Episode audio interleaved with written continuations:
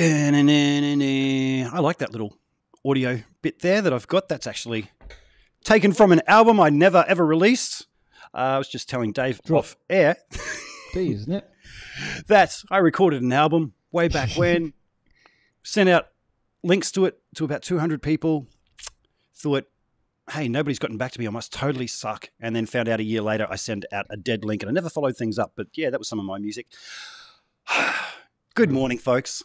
I recognise the, uh, the drop D. It was in Drop D. Who's that talking? There's somebody out Yeah. There must be a cool cat outside somewhere there. I wish they'd ring the doorbell. Who's that? Hello, it's Dave Kilminster. Hey, Dave.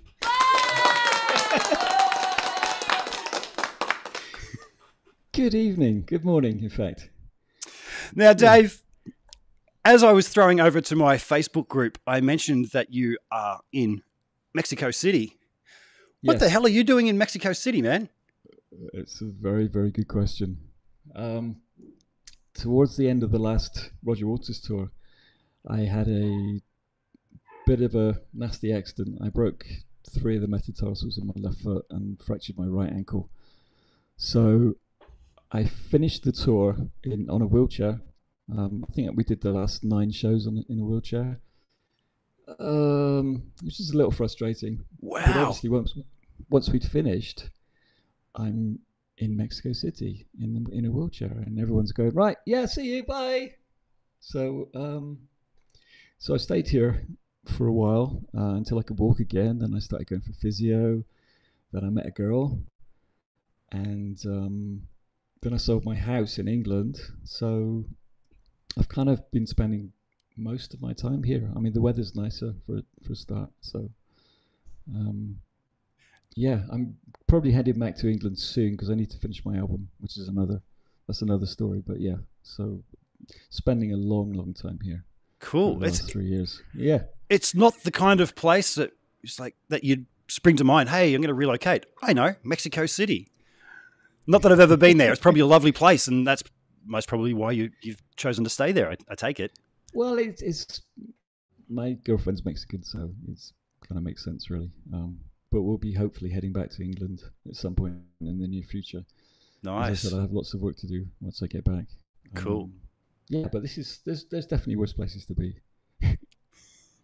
So, Dave, as I said, I I know that you're the um, lead guitarist for the Roger Water Group, and I'm sure you've done a lot of other things over the years as well.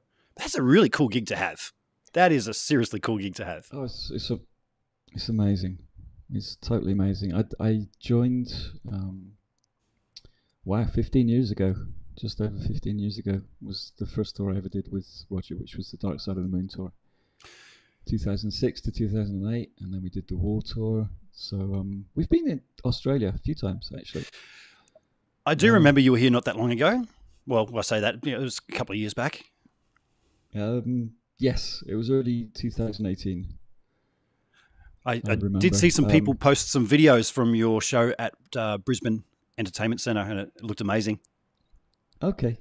Yeah. No, it was a, it was a cool show. We finished up in Perth, um, which was lovely. And as I'm as we finished the the last gig, I'm checking the weather reports for going back to England, and there was this huge storm called the Beast from the East. Um, it was all going all over Europe, and I thought, you know what, I'm going to stay in Perth. So I stayed there for a few weeks. Um, and not only that, but uh, I noticed that Queen, who were probably my favourite band ever, um, they were due to play the same venue that we just played. They were playing there the next week, so uh, I went along and had a chat with Brian again. And, uh, so that was really cool. Nice, nice. So you you Yes. you know Brian then? Yes. Well, no, not well, but yeah, I've met him a few times, and Yeah, he's yeah. a lovely chap. I mean, he's just. I mean, Queen were the reason. Queen are the reason I do what I do. To be honest, Wow. This, um, you know, I heard Bohemian Rhapsody in uh, 1975, and at the time, it just encapsulated everything that I was into. Um, I was playing piano. I, this was before I even played guitar. I was playing piano. I was singing in a barbershop quartet at school. and um, and I was listening to rock music. I'd go around to my friends after school sometimes, and he'd play Black Sabbath and Status Quo, Pat Travers, whatever. And this song just seemed to encapsulate everything that I loved in in one masterpiece. Really, I mean, the solo is just it's probably the best guitar solo for a for a pop song. Probably the best guitar solo ever. Maybe I don't know. It's just um, there's something about that whole that whole song, the video.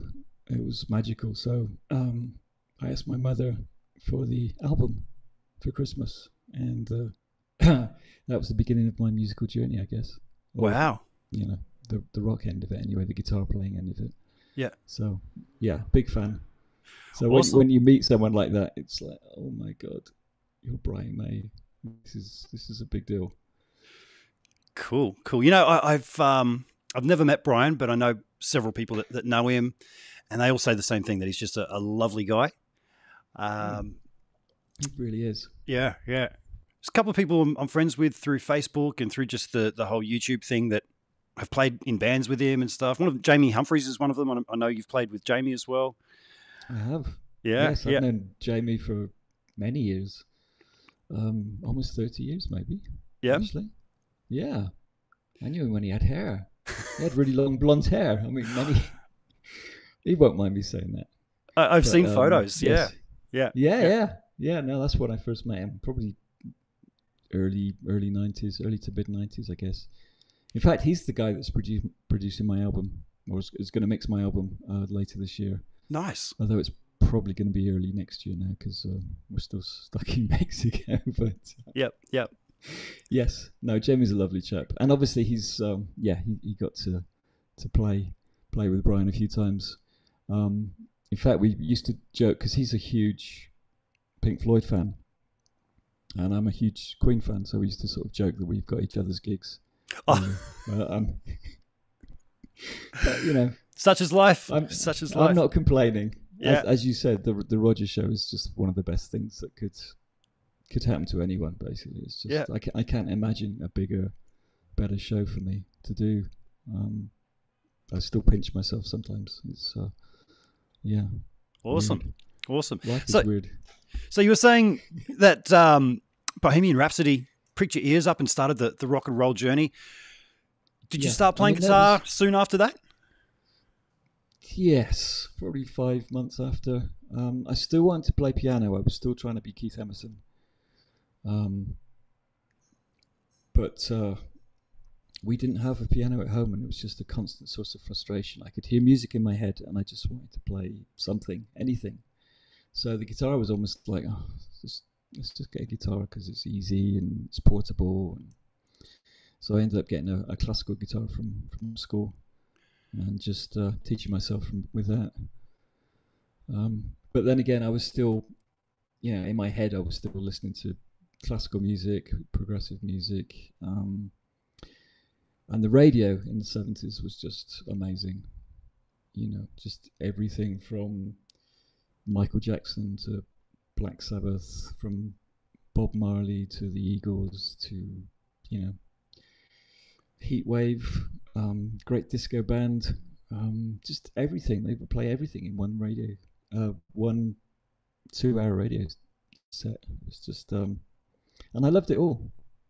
I really did. I think I think it's kind of a shame nowadays that you have specific radio stations like um, classical stations or jazz stations, you know, jazz FM, country stations, whatever. It's like it's all music. Just put it all on the same program. You know, I think it just helps to broaden the mind, really. Well, You know- my. I, I, to- I totally agree. Like when I started playing guitar, and I was more late 80s picking it up, and that was my main source of, of inspiration was um, the radio because there was actually guitar music on the radio, unlike today. Uh, and and it was all so varied, and uh, and, and the stuff that they were playing on the radio, I found was a bit more achievable, more melodic kind of things, as opposed to the, the shred stuff that was out there that was indecipherable for me. uh, What the hell was going on at the time? But yeah, I agree that uh, the Yes. radio was a big one. So what was what was your first Yeah, electric totally. guitar? My first electric. Mm. Oh, that was a. Um, it was a a copy, obviously, of a. It was a, it was a Shaftesbury copy of an SG, and um, yes, you probably never heard of it. They obviously died of death. Um, and then shortly after that, I tried traded that in for a Guild. Then I had an Ibanez. Then I started investigating because I I knew what I wanted, but no one was making a guitar that I liked. You know, I knew that I wanted the really high frets, and I love the V-shaped neck. I don't like the big C shapes because I've got fairly small hands, so the V is more comfortable to my hands. Um, so I, I just embarked on this journey of, of getting people to make custom guitars for me until I kind of came across um, Suhr in the last sort of ooh, ten years, I suppose. Yeah. Um, Suhr Guitars have been making making uh, making these things for me. In fact, I have one here. Let me show you. Cool. Let's have a look. This is the latest one. Um, it's essentially Telecaster Telecaster body, obviously. Three singles, tremolo, um, nice high frets, swamp ash body, and it's been electrocuted. Aha. It's actually a, a natural finish where they sort of plug it into the mains, like uh, Frankenstein's monster, and then uh, it creates all this, all this lightning effect, uh, which actually burns into the body. As you can feel it, it's got a kind of got a grooves to it. It's amazing. I've seen those. Yeah, that's very cool. That's cool. And, and, and it's funny, mate. Um, I've actually got somebody has asked, Hey, Dave, I noticed your guitars are Telecaster style, but with three pickups and a Strat bridge. Do you mind telling us Yes. a bit about it? Yes. Uh, sure. I just never got on with strat shaped bodies. They just feel too big for me. Really? Um, and they don't feel like they even hang in the right place, which I think is to do with the top horn, um, where the strap, like everything's kind of displaced over to the left. Um, and I, yeah, and I used to do this eight-fingered stuff as well, and I found the top horn also interfered with getting my right hand onto the onto the fretboard. So one day I was in a music shop and I saw this pink paisley Telecaster on the wall, and I just thought that looks so cool. It's just second-hand guitar, and I picked it up, and there was just something about it. It had a resonance to it, it had a ring to it, and uh, I just fell in love with it and bought it. And ever since then, which is probably mid '90s, pretty much all my custom-made guitars are, are Telecaster shaped. Just they just fit my body better. But I also like the versatility in pickup. Um, you know, I mean, Telecasters. I I, I have a an old Gibson. That's Gibson. Say that again. I have an old Fender Telecaster from 1978, which has obviously got stock pickups. So if I need to do some country playing, or I did a reggae tune on my new album, and I just thought, yes, it's got to be the Telecaster, you know. But in general, I just like a few more options, so that's why. Um, I don't think the body shape makes that much difference on something like that. So it's essentially a, a Strat Tele hybrid that just Sure. fits my body better. Yep. Nice. You know, I've, I've noticed that you um, played a Richie Yeah. Kotzen Stratocaster, uh, so, sorry, uh, Telecasters as well. And I had one of those, which I sold recently. Kind of Yes. regret selling that. They're beautiful tellies, aren't they? Mm, yes. Yeah, it was actually one of Richie's, well, two of Richie's. I, I borrowed them for the tour because when I got the job with Roger, I was, I was broke, basically. I was playing. I'd been playing with, you know, fairly famous artists, but it just it wasn't paying any money. So, um, so I get this audition for for Roger, and I'm thinking I need some decent get I need some decent gear. This is ridiculous. So um, Richie had two two of his Telecasters in England for when he, he came to uh, to do clinics or whatever. So I just took those out for a couple of years.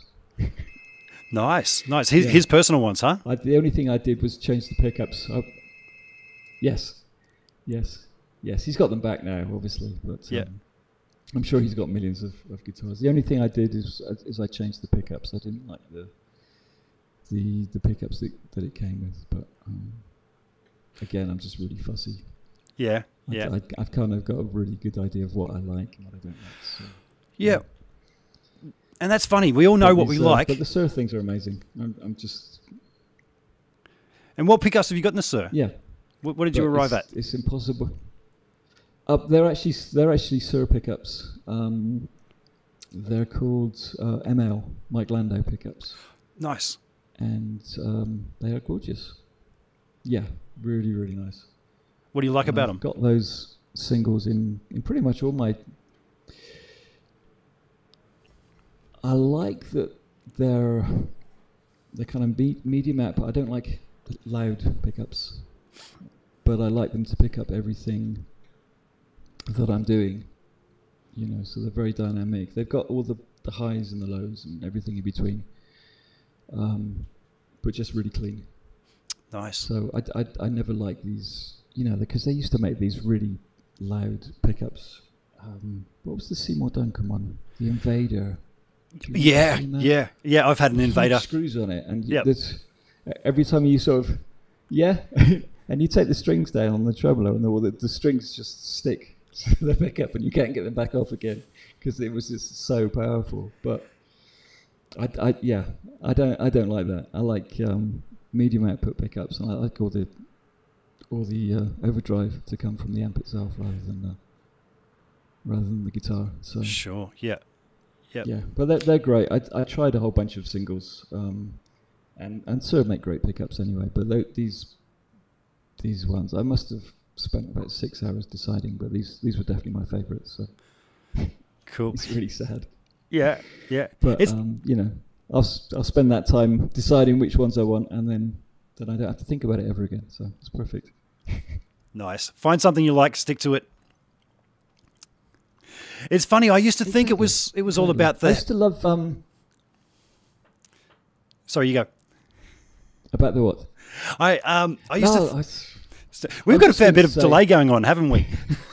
we got that thing. we've so got a little bit of delay. yeah, Delay, yeah, delay. yeah. Yes. Dave, can you? It's Yeah. a little bit, a little bit jumpy. The picture that I've got of you uh, since we started streaming. Are you able to log out and log back Sure. in? Uh, and I'll just see if that fixes things up. Uh, sure. Yeah, if that's handy for you, and I'll just see if that if that fixes things. This seems to happen now and then. I'm not sure if it's my internet connection here. I'm hoping it's not. But Dave will come back in just a second, and hopefully it'll be a bit smoother. And here he is once again. Hello, Dave. Huh? That's better. Is That's that better? It is. Fantastic. Yeah, yeah, yeah. So if that happens Right. again, I'll, I'll just get you to do that. Uh, Yeah, it please might do. refresh we, we had some pro- problems with um, the internet, actually, in in the whole country. So that was earlier today. I thought, oh, this is perfect, perfect timing. Um, but yeah, if, if this is working now, I'm very happy. Yeah, yeah, it's good now. It, yeah.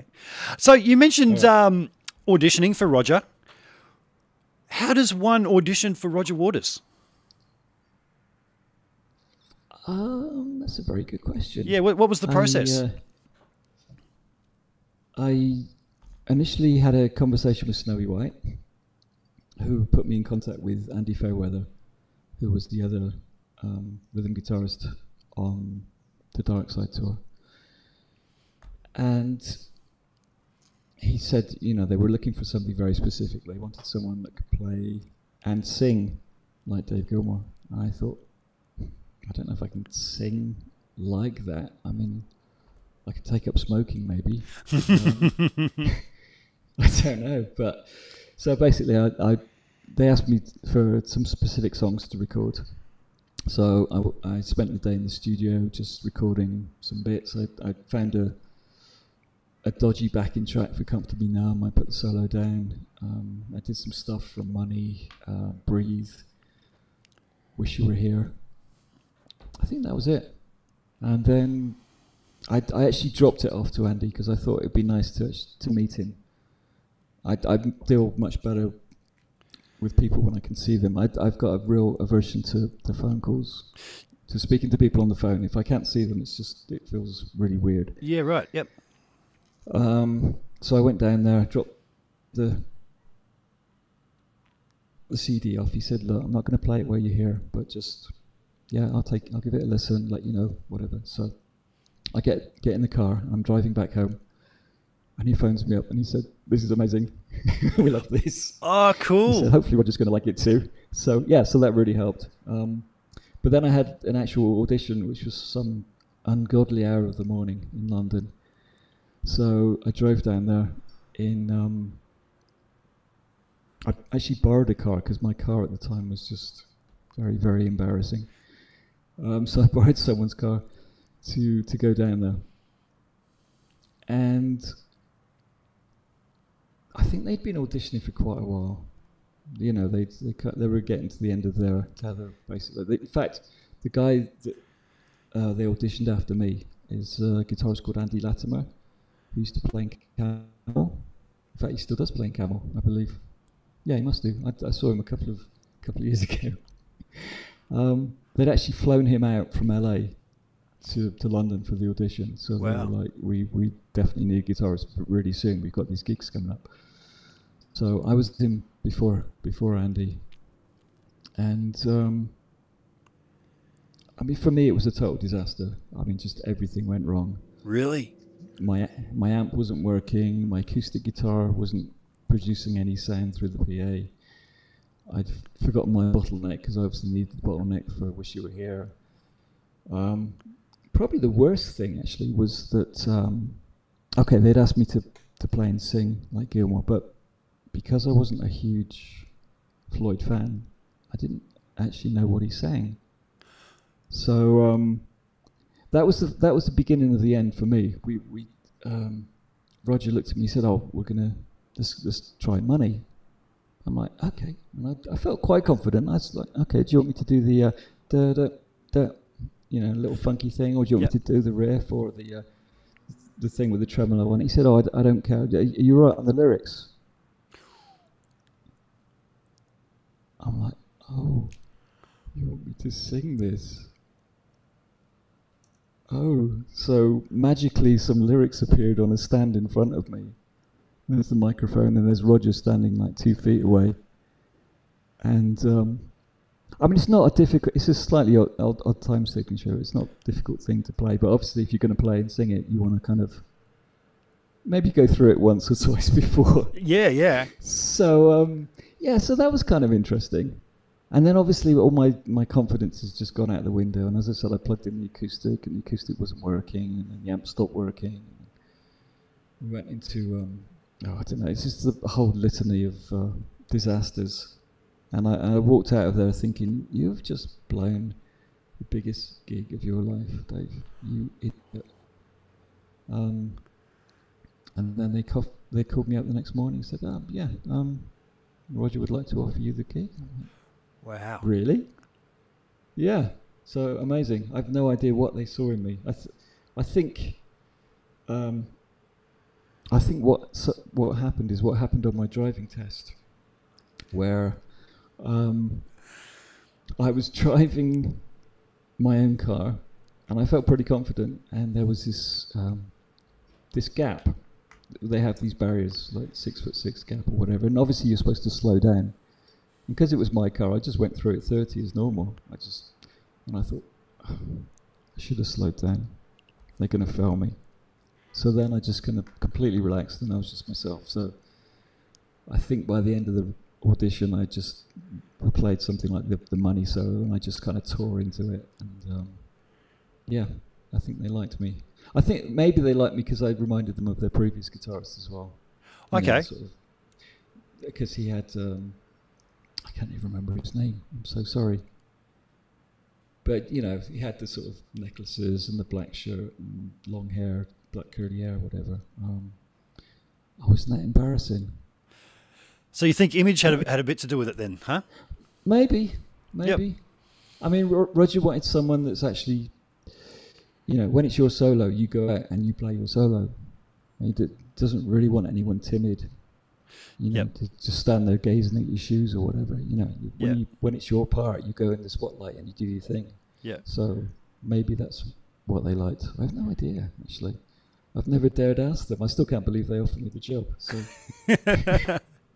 That's a great feeling when you think you've totally blown something and, and you, you walk away Um, dejected yeah. and then someone goes, You hired you and what? Really? Yeah, I didn't just completely eat shit then? yeah, Yeah. I, I just yeah. No, seriously, I th- I thought it was the worst. I mean, I was, I thought I was prepared, but I was so hopelessly un- unprepared. And, and and as I said, not being a Pink Floyd fan, I just didn't really. I didn't get it. I didn't get what I was supposed to be doing. Yep. Um, so, yeah, amazing, really amazing. Cool. Your, your picture is frozen a little bit on me at the moment. That's not the most. Yeah, yeah. I can still hear you fine though. That that's okay. That's okay. I'll, I'll keep keep chatting away. You've got me in the little corner I'm not there. pulling to- a stupid face, am I?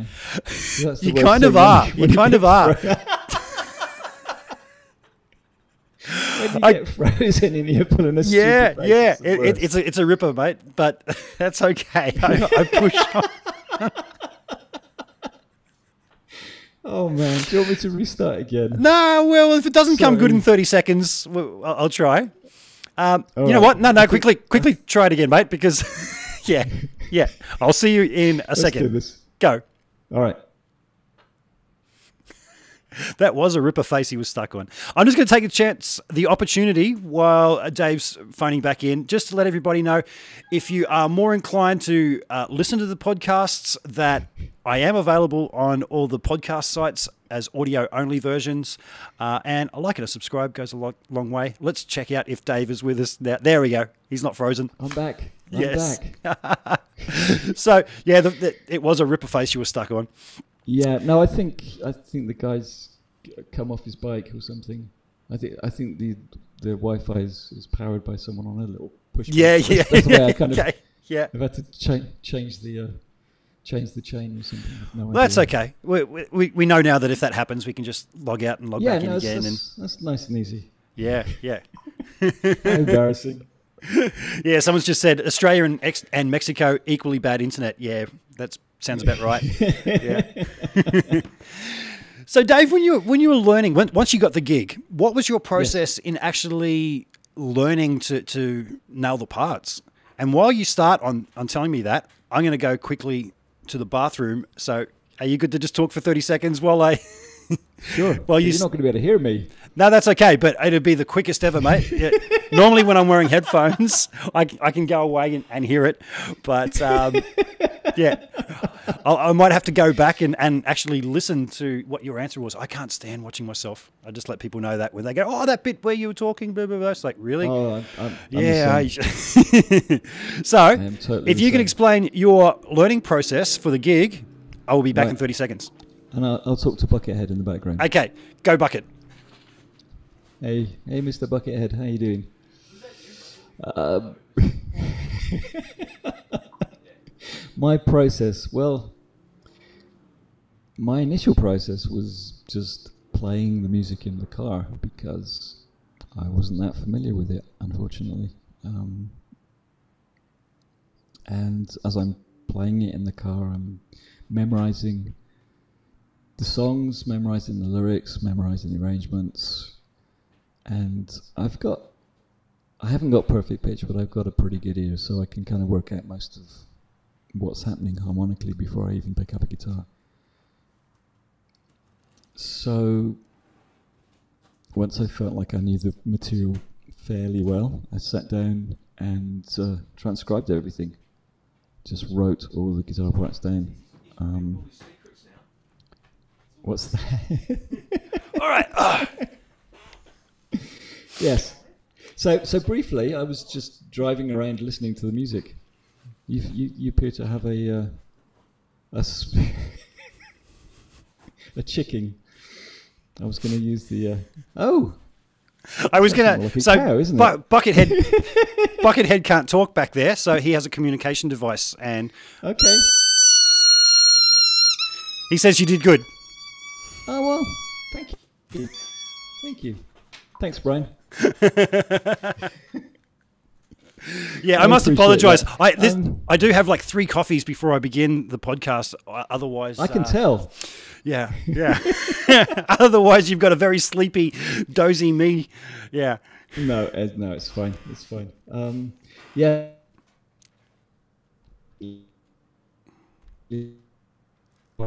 Um, I just, I just try music like I, like I used to do. I, I don't. Oh, you don't know.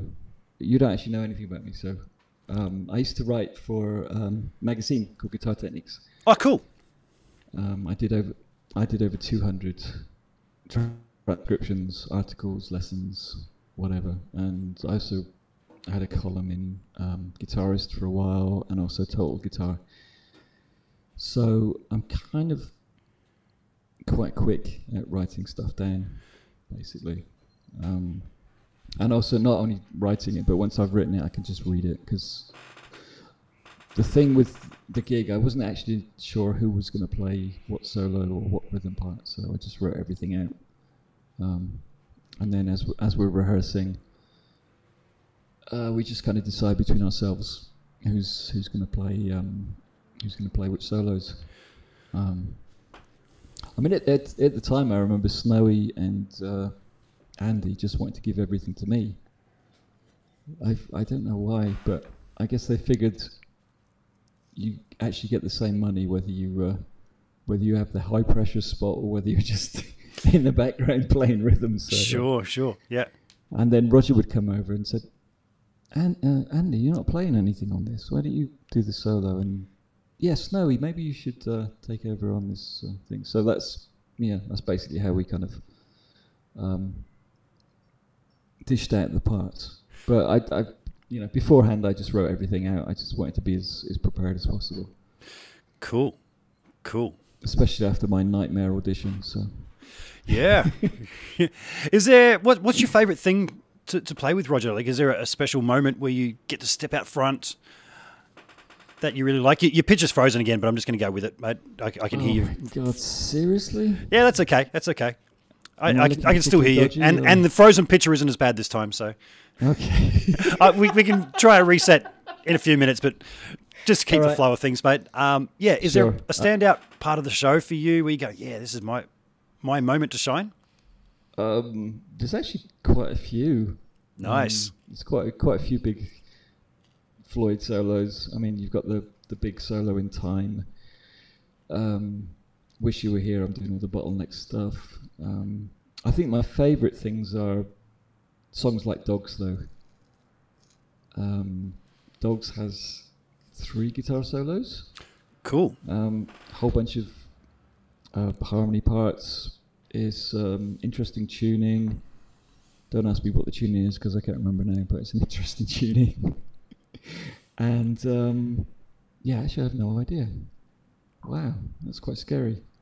But one of the the middle solo is the one where everything kind of just drops out, and um, yeah, there's lots of space. I love that. That's uh, that's probably one of my favourite bits. Um, maybe the the solo in Money as well, because again that's kind of three sections, but I play all of them. I play the, the middle one when everyone else drops out. It's, my favourite is when everyone drops out it's just me. Yeah. Yeah. Because then you can really feel it. You can play a note and you can kind of hear it. Hear it coming off the back wall, and it's like, oh, yeah, this is uh, life is cool. nice, nice.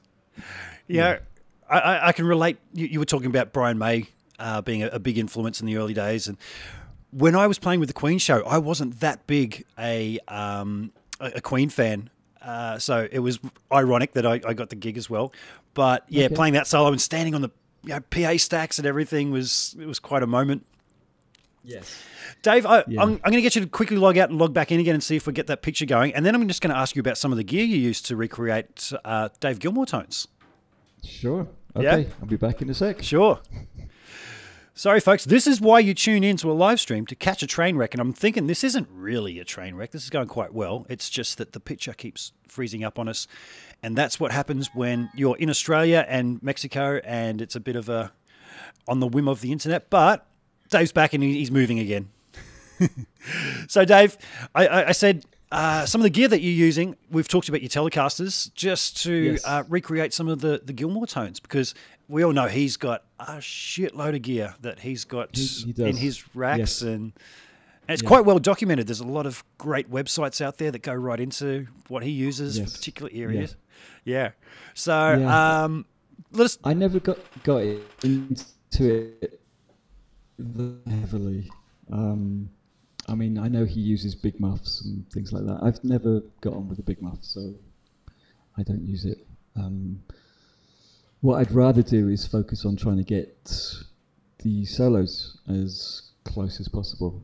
You know, with all the little bends and nuances and lists. And, you know, if I play, I figure if I play them as close as possible, then it's going to sound, it's going to keep Floyd fans happy, hopefully.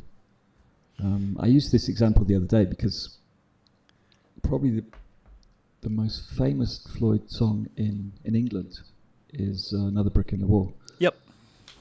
And on that guitar solo, he's playing a Les Paul. He's, and it's got um, P90s in it. And he's not even using his rack gear or amps, it's just going straight into the desk. Now, it still sounds like a Dave Gilmour solo. Doesn't it? Yeah, I mean, it's, it's, pro- it's one of my favourite things he's ever done. It, it sounds great. It really does. But I don't think Pink Floyd fans listened to that and thought, oh, wow, who's, who's that playing a, a Les Paul on a, on a Pink Floyd record? No, it's just, it's just, you know, the gear is important, but I think people make it a lot more important than it actually is. Mm, mm. So uh, I tried to, for playing wise, I tried to get as close as possible with to the actual notes. Um, for gear, um, yeah, it was it was a bit of a nightmare. We came out, um, we were coming out to doing the Wall tour, and there's a lot of clean guitar tones on the Wall. So I wanted a, an amp that would do great clean and great overdrive. So I'm like, I don't think that an amp exists that does that, you know. And I, I really didn't want to go the way of Eric Johnson with his, um, you know, three different stacks, kind of hissing and buzzing away in the background. I thought this is. So anyway, um, I discovered a, a company called Brunetti, uh, this Italian make, and the first thing I did, I plugged into this Brunetti Mercury, and instantly it was just the perfect clean tone. Nice. I'm like, wow, this is really nice. Because there's certain things, I'm, I'm not going to go into different amps and what I don't like about them, but this is just, it was just a beautiful, warm, sparkling, clean tone. And then I switched on the overdrive, and it was just the best overdrive I've ever got from an amp. I'm like, how have they done this?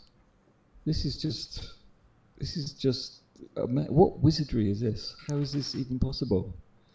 Um, so I've been using the Brunettis since um, 2010 on everything that I've done because they're just um, they're just incredible. So 50 watt amp, valves, EL34s. Um, I use two amps in stereo and um, two 4x12s with Celestion vintage 30s in them. Nice. Uh, um, for the for the gear again, I wasn't trying to copy. I, I wanted to copy the sounds, but not actually the gear that David was using. So I knew I'd use a decent delay pedal, obviously. So um, I discovered this company called Strymon. So uh, I ended up getting. Yeah, I think I had about five Strymon pedals on my board. Towards the end because they just make such great stuff. Absolutely. Um, uh, what else? The Fulltone Deja vibe is nice. Um, got MXR Phase 90. Um, the special Van Halen 35th anniversary model because it sounds better. The stripes actually make it sound better. I don't know what it is, but um, Nice.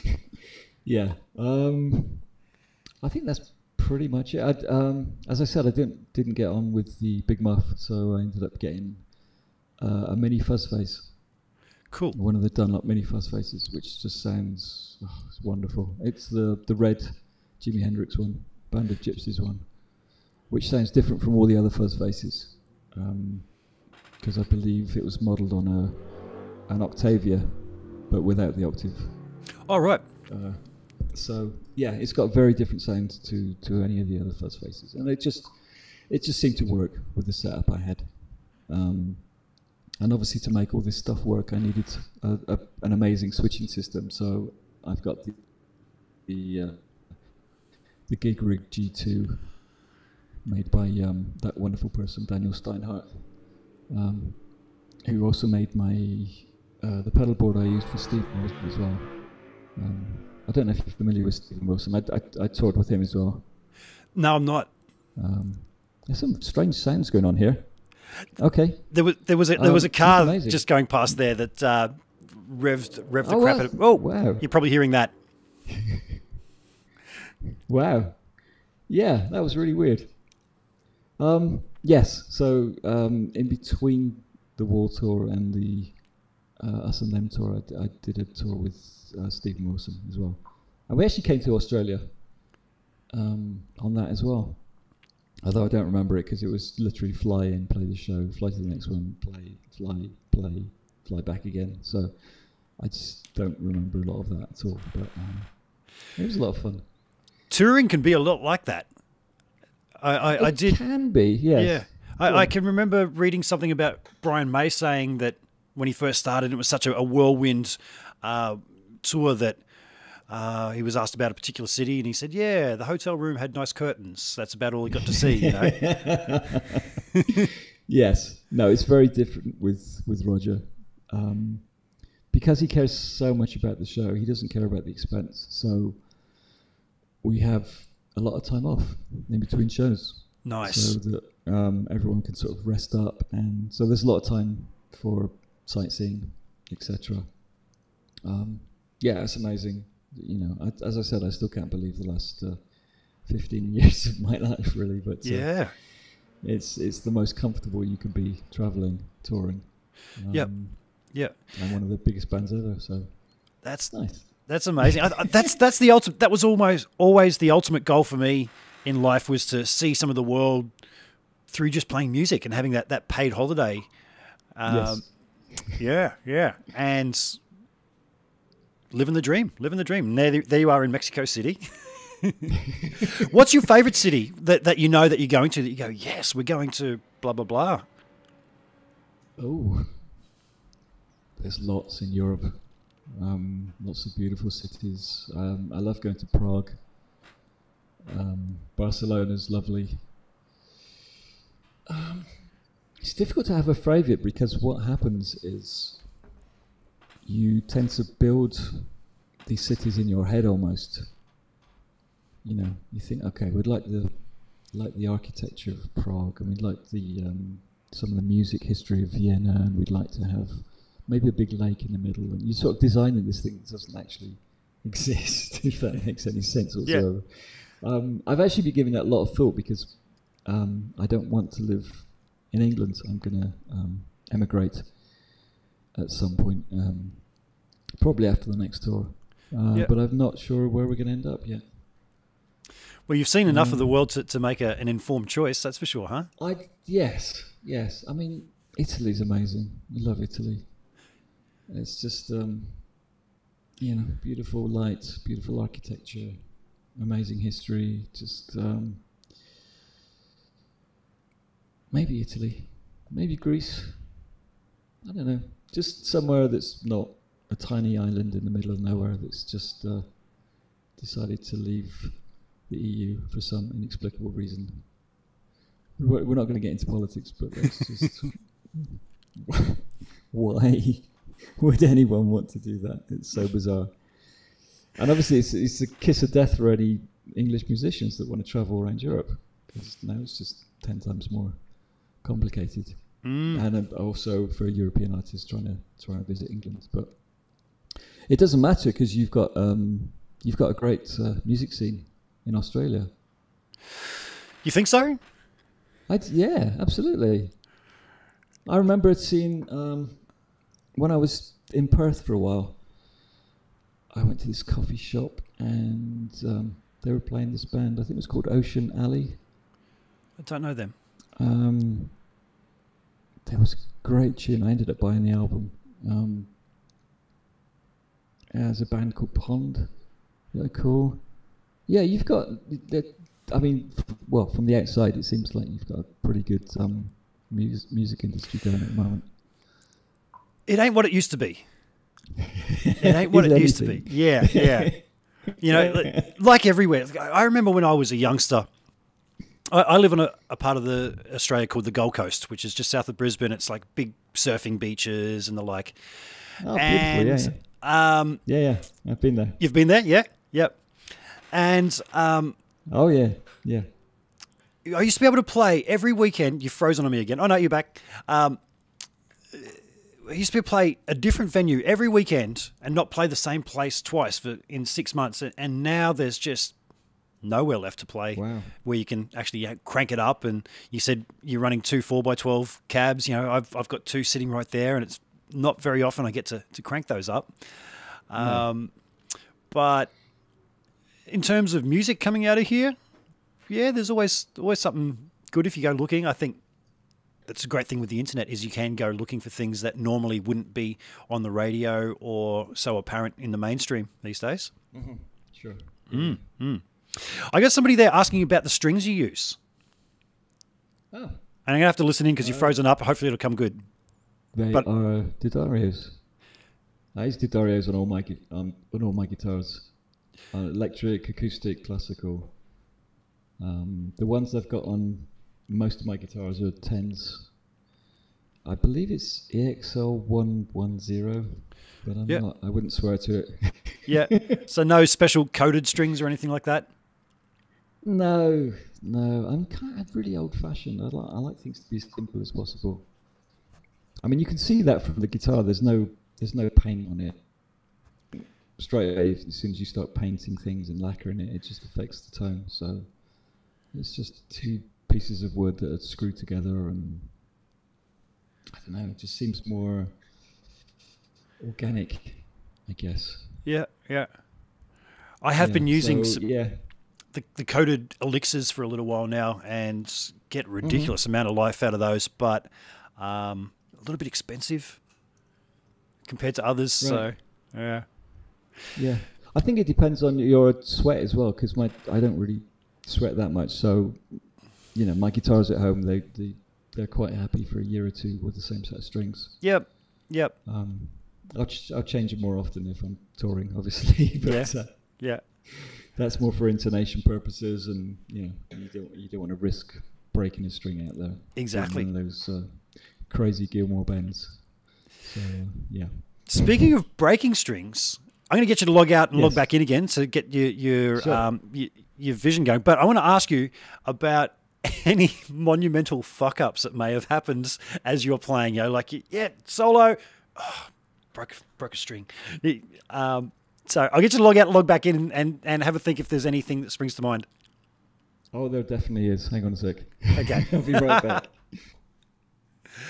As I say, folks, uh, this is the beauty of doing it live. Sometimes, you know, the internet connection isn't on our side, but I'm hoping that you persevere through. Isn't really affecting to those who are listening in on the podcast through the audio audio only versions. But Dave is back, and he's moving. There he is. Yeah. All right. Tell us, sir, about your monumental fuck up. Well, it, it couldn't have happened at a worse gig either. It was um, the uh, 12 12 12 concert, which was a benefit in New York at Madison Square Gardens for the victims of Hurricane Sandy. So on the bill, we have um, Paul McCartney, uh, The Who, The Rolling Stones, um, Billy Joel, Bon Jovi, Bruce Springsteen, Eric Clapton, etc. Wow, And what a lineup. playing. Oh, it's amazing, amazing evening. Um, Alicia Keys. I should mention Alicia Keys because she's got the same birthday as me. Um, although she's obviously not watching, but um, I just I'd throw that in there. You never Um, know. Hi, Alicia. So, um, and we haven't. Uh, we've been asked to do this, and we haven't done a gig for months. So it's like, okay, well, we, we had a rehearsal and it went okay. So um, but Roger, being Roger, wants to get this done and out of the way as soon as possible. He doesn't want to be hanging around all night. So we're second on the bill. It's right after Bruce Springsteen. So what they've got is a circular stage, revolving stage. And so the, on the front half, there's Bruce Springsteen, and he's performing. And we're set up on the other side. And so Bruce stops, playing very much, off he goes. Stage starts turning to face the audience. And I can hear Billy Crystal talking, he's making his doing his introductions and stuff. And at that point I realized that I don't have my in ears Oh, and I don't have my pack. And I'm looking out at this audience and I just get this cold sweat. I really don't do this. Um, so I kind of call over one of the guys. Uh, I said, I haven't got my ears, I haven't got my pack. He said, Where is it? I said, It's in the dressing room, I'm an idiot. Uh, so they went running, running down to get it.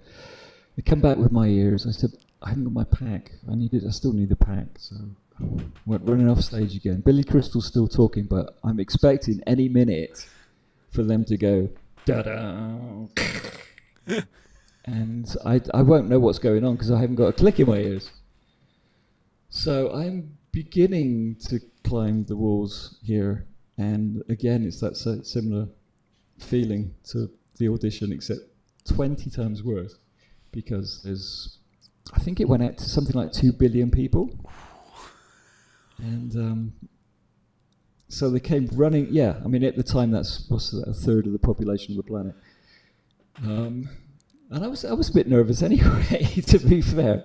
So the guy finally comes up, he's got this pack, I plug it in. It's not working, I still can't hear anything. So they run on, they got another pack, plug it in, put it in my back pocket, switch the volume on. Okay, I'm fine. So now I've got to try. I've got all this adrenaline, which is just crazy amount of adrenaline, and um, it felt like about five seconds later we started the song. I've no idea how long, but it was just one of those really scary moments. And I know I've, I've heard it back. The first solo that I played, the first bend was just like so sharp because I just had all this adrenaline. I was like, da da da da da da. You know, like, whoa! it sounded awful. Um, but that was, you know, these it, it could have been worse. It could have been much worse if they'd have started playing and I was just standing there like a lemon going, I don't know where I am. And not only that, but the, the brunettis that I use, they're so loud. So if I had started playing, I wouldn't have been able to hear anything else anyway. yeah, right. So that was probably the worst experience. Although it, you know, you look back on it because obviously it was broadcast, and I, I look back and I just, I just look like I'm on the beach, you know, just kind of calm. But yeah, inside I was just in pieces. That was just one of the worst experiences. Just so stupidly unprepared. Yeah, and it, but it could have been worse. It could have been much worse. And actually, the end solo was okay. We did um, comfortably numb at the end, and Eddie Vedder from Pearl Jam came up and he did the, the, the vocals for that. So Nice. um, and I can watch that. And it's like, yeah, that was a, that was a nice moment. And um, I got so drunk as soon as we got off stage. Oh, yeah, as you would, yes. Let me just to forget about that. down. That was just, yes, yeah. But um, no, it was fine. Nobody noticed apparently, apart from the rest of the band who were all in stitches. Wow. uh, there was just me freaking out because I didn't have, uh, I, I couldn't hear anything. But um, yes, not not to be repeated. Wow. That's wow. that's the worst thing that's ever happened on stage. I think. Okay. Um, yeah. Not See- not what you need. No, not in front of that many people live. so, Dave, you, you mentioned your in ears. What are you listening to when you're in ears? Yes. Um, Jazz FM usually. no, I'm kidding. Um, we have uh, we, we have uh, because everything is um, to a click. Everything's synced up with the visuals. So I have click in my ears. Uh, there's some vocal cues um, which I kind of don't need, but I, I just leave them there because if you start removing them, then then you start freaking out that oh, wasn't wasn't there a vocal cue for that before? So yeah, this is it's it's all on hard drive. Um, all the clicks and stuff are on hard drive. Um, Cool. It's not the thing to, to have with the um, with in your ears because on the wall tour, especially, I was stood next to the drums, and sometimes the drums would play slightly behind the click because that feels really nice. Yep.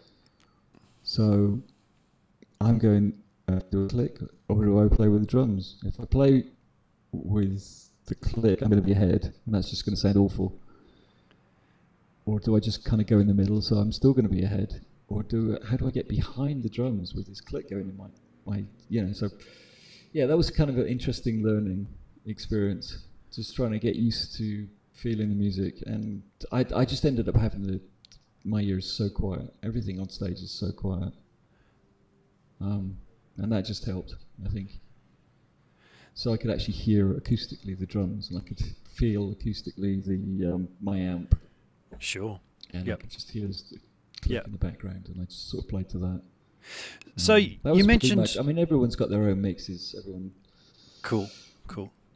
You mentioned vocal cues. Does that mean you've got like spoken word cues going on to let you know, you know, like verse two, three, four? Yes. Yep, yep. Cool. I've uh, experimented with getting that together yeah, myself for um, okay.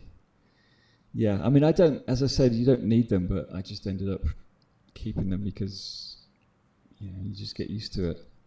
So, um, I mean, but, but things like the beginning of uh, "Shine On," for example, um, where Snowy was playing the the classic riff, uh, there was a little count that would come in just before that. Riff, two, three, down, down, down, down. You know, just Yep. just because so, much of that show was is based on the visuals. So, um, and it's just it works. It works incredibly well. Um, it's a little frustrating playing with click every night, to be fair, but uh, you just kind of get used to it. I just treat it like a, a studio session, I guess. cool. So if you've got uh, if you're playing to a click, are you You know, are you putting in program changes for your your your pedal boards to, to automatically change in time or anything like that? Uh, no, no, I did it all manually. I mean, I probably could have worked it out to um, to run a, a MIDI sync to the uh, to the hard drive to, to change all, but then I'm not going to have much else to do. To be fair, Yeah, right. Yeah, and I kind of like having things to do. You know, yeah. it keeps. I I kind of if if nothing's happening, if I'm not doing anything, then I'm probably going to start thinking about other stuff, and that's when you make mistakes or you forget to come in on something. So yeah, if I've got stuff to do, I'm happy really. Yeah, yeah, And it's it's not like I can run around on stage like a lunatic like I used to with the with previous bands. So um, yeah, it's like I, I can do this. Although saying that, it would have been handy to have that for the uh, when I played in the wheelchair for those night shows. 'Cause I still had to do all my program changes with. Uh, yes, with my foot that still, uh, you know, that was the fractured ankle one. So Oh no. oh, it's all, yeah, it's all I- fun and games. I had a similar thing. You were talking about Perth earlier. Uh, I was playing in the Queen show and I had a motorcycle accident and messed up my foot. It was only very minor. Uh, and I went on tour the next day, went over to Perth to do a run of shows. And I had to, I tried standing for some of it, uh, and had a stool there, but trying to change patches. Luckily, playing the Brian May stuff, he just uses pretty much one sound all night and, and rides the volume knobs. So, um, not too much tap dancing, but I can totally relate with having a bung foot and trying to change your, your patches, and that's no Yes. fun. Yes. No fun. now, Dave, No. No, I, um, especially with the because the yeah. Go on. I, was going to say I, I did a quick little search for you on YouTube, and I was quite surprised to find some things of you um, shredding. I'm, I'm sure you know, you, that's not what you're known for in the Roger Waters group, but you know, you, you're quite the shredder. And somebody in the, the chat just mentioned before that. Uh, let me just go back here. Uh, if anybody hasn't heard Dave Kilminster play, listen to his cover of "For the Love of God." It is incredible. So, um, you've obviously got some chops. Uh, what type of players were you listening to to, to build up your, your chops? Oh, that's a good question. Um, I've always worked on technique because I want to piano blow the kind of things that I would hear in my head are not typical kind of Chuck Berry kind of guitar riffs. So, you know, from as, as young as I can remember, I would I would work at classical pieces. Um, and then I got into this. Um, I think it was called jazz rock at the time. They probably term it as fusion nowadays. I'm not sure, but um, in the 70s there was bands like uh, um, UK with Allan Holdsworth, um, Colosseum 2 with Gary Moore, and a lot of that stuff was just.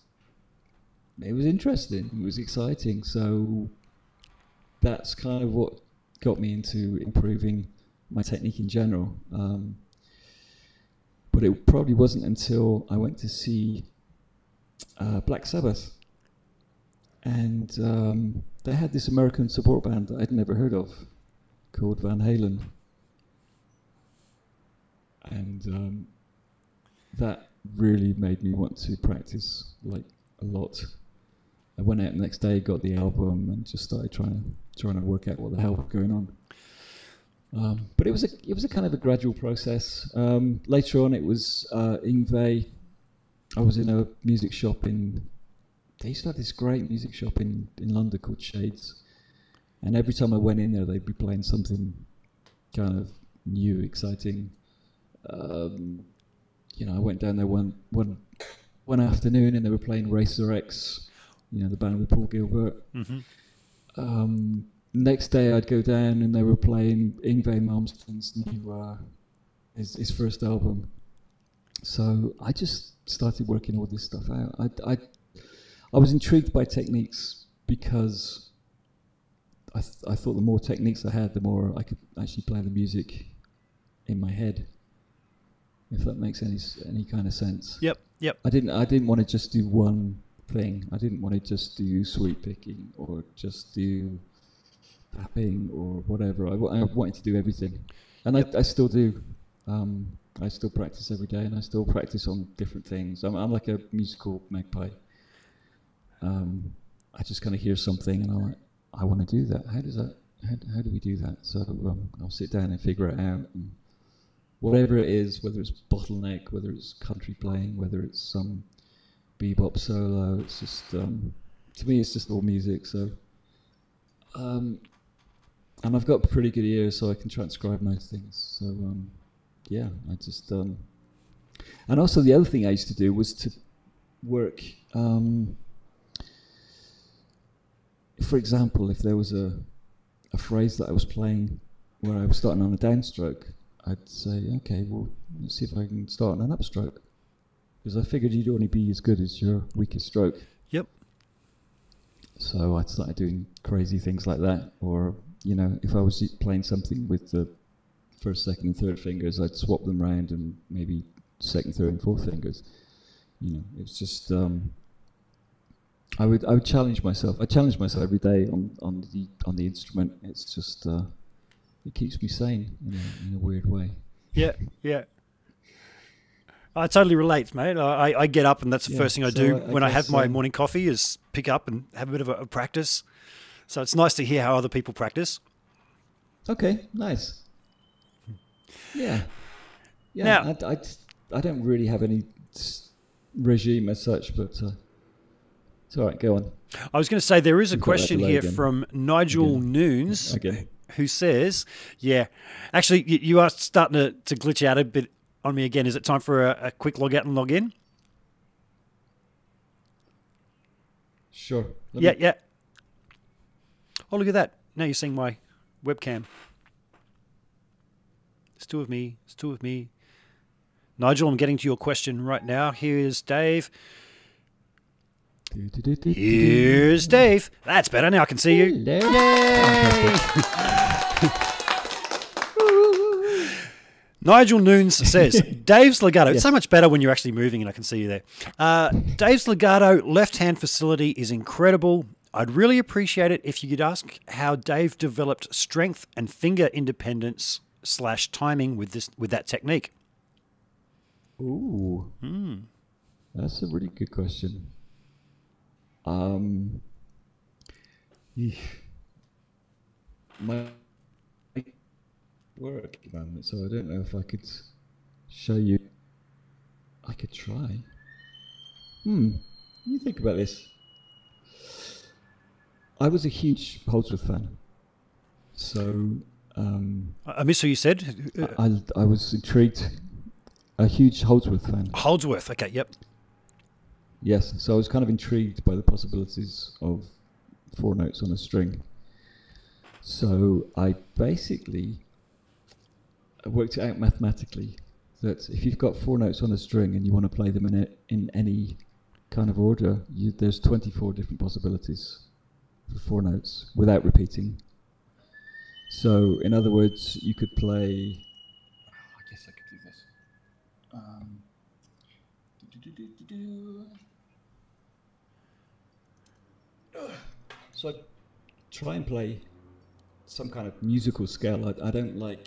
I have a pet hate against this. Uh, you know, this warm up that um, a lot of people do. The, uh, the um, you know, that thing. It's just horrible. It's just it's musically pointless. Nobody wants to hear you do that. Yeah, yeah, sure. So what I would do is I would take a scale like um, and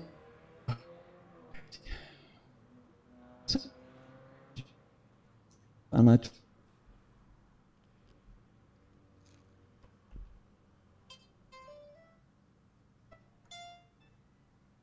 okay.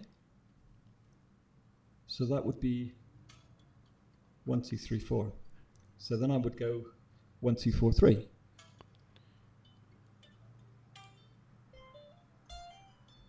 And it's just one hit, just one pick for each string. So the rest is rest is legato. So once you do that, then you've got one, three, two, four. One, three, four, two. Uh, one, four, two, three. and one four three two. So that's the first six, and then you get another six starting on the second finger.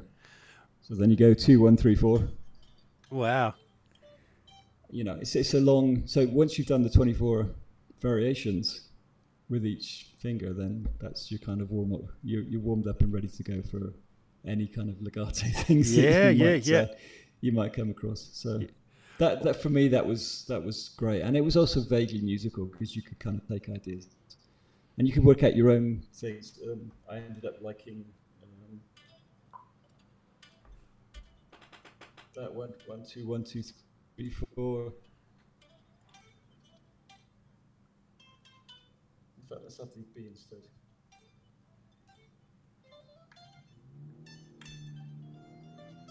I'm not sure how much you, of this you can hear. Sorry, but um, Just in the background, but I'm getting the basic concept of what you're saying. Yeah.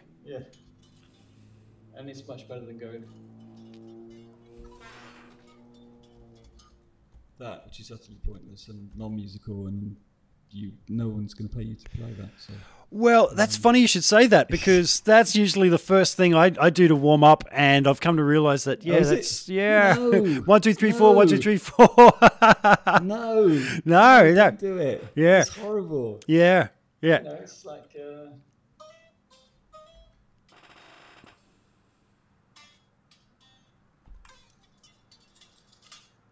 doesn't. It's non-musical garbage. yeah, No, no other musical instruments does that.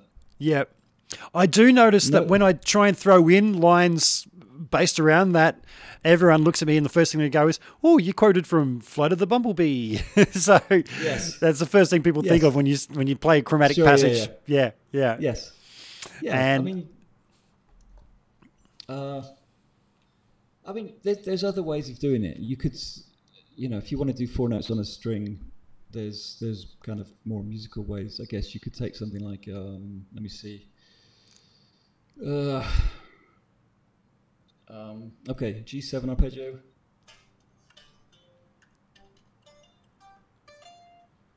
And then just fill in the gaps with the rest of the fingers.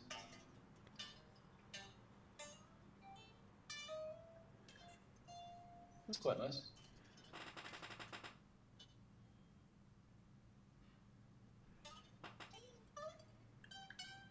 Because then you get to you get to exercise, you get to move your hand around. Yeah. And if someone happens to be playing a G7 chord, you've got some you've got some things that you can play that actually sound vaguely musical. So um, yeah, that's that's what I would do. I, would- I would highly recommend no one doing that exercise ever again because it's just. I've been told. serious, I can't think of any musical instrument. There's violinists, saxophonists, piano players. Nobody does that kind of thing. Nobody Mm. does kind of Mm. shapes, non-musical garbage. But that's because they've been around longer, I guess, and there's more Sure, there's sure. more um, practice stuff, I guess. So Yeah. yeah, so, yeah. So that's kind of how I worked out the, the that's, that's how I developed the legato, anyway. I guess because once you do that exercise, then everything else after that is easy because you've done everything. Yeah, yeah, You know? yeah. That's a lot of combinations. So I'd, I'd get lost going, oh, geez, where, where am I up to with that one? But uh, how about picks, Dave? Do you find uh, different style of picks, heavy, light picks, affect uh, when you go for more of a, a shred type of approach? Um, I've been using this same pick um, forever, which is a two millimeter Dunlop.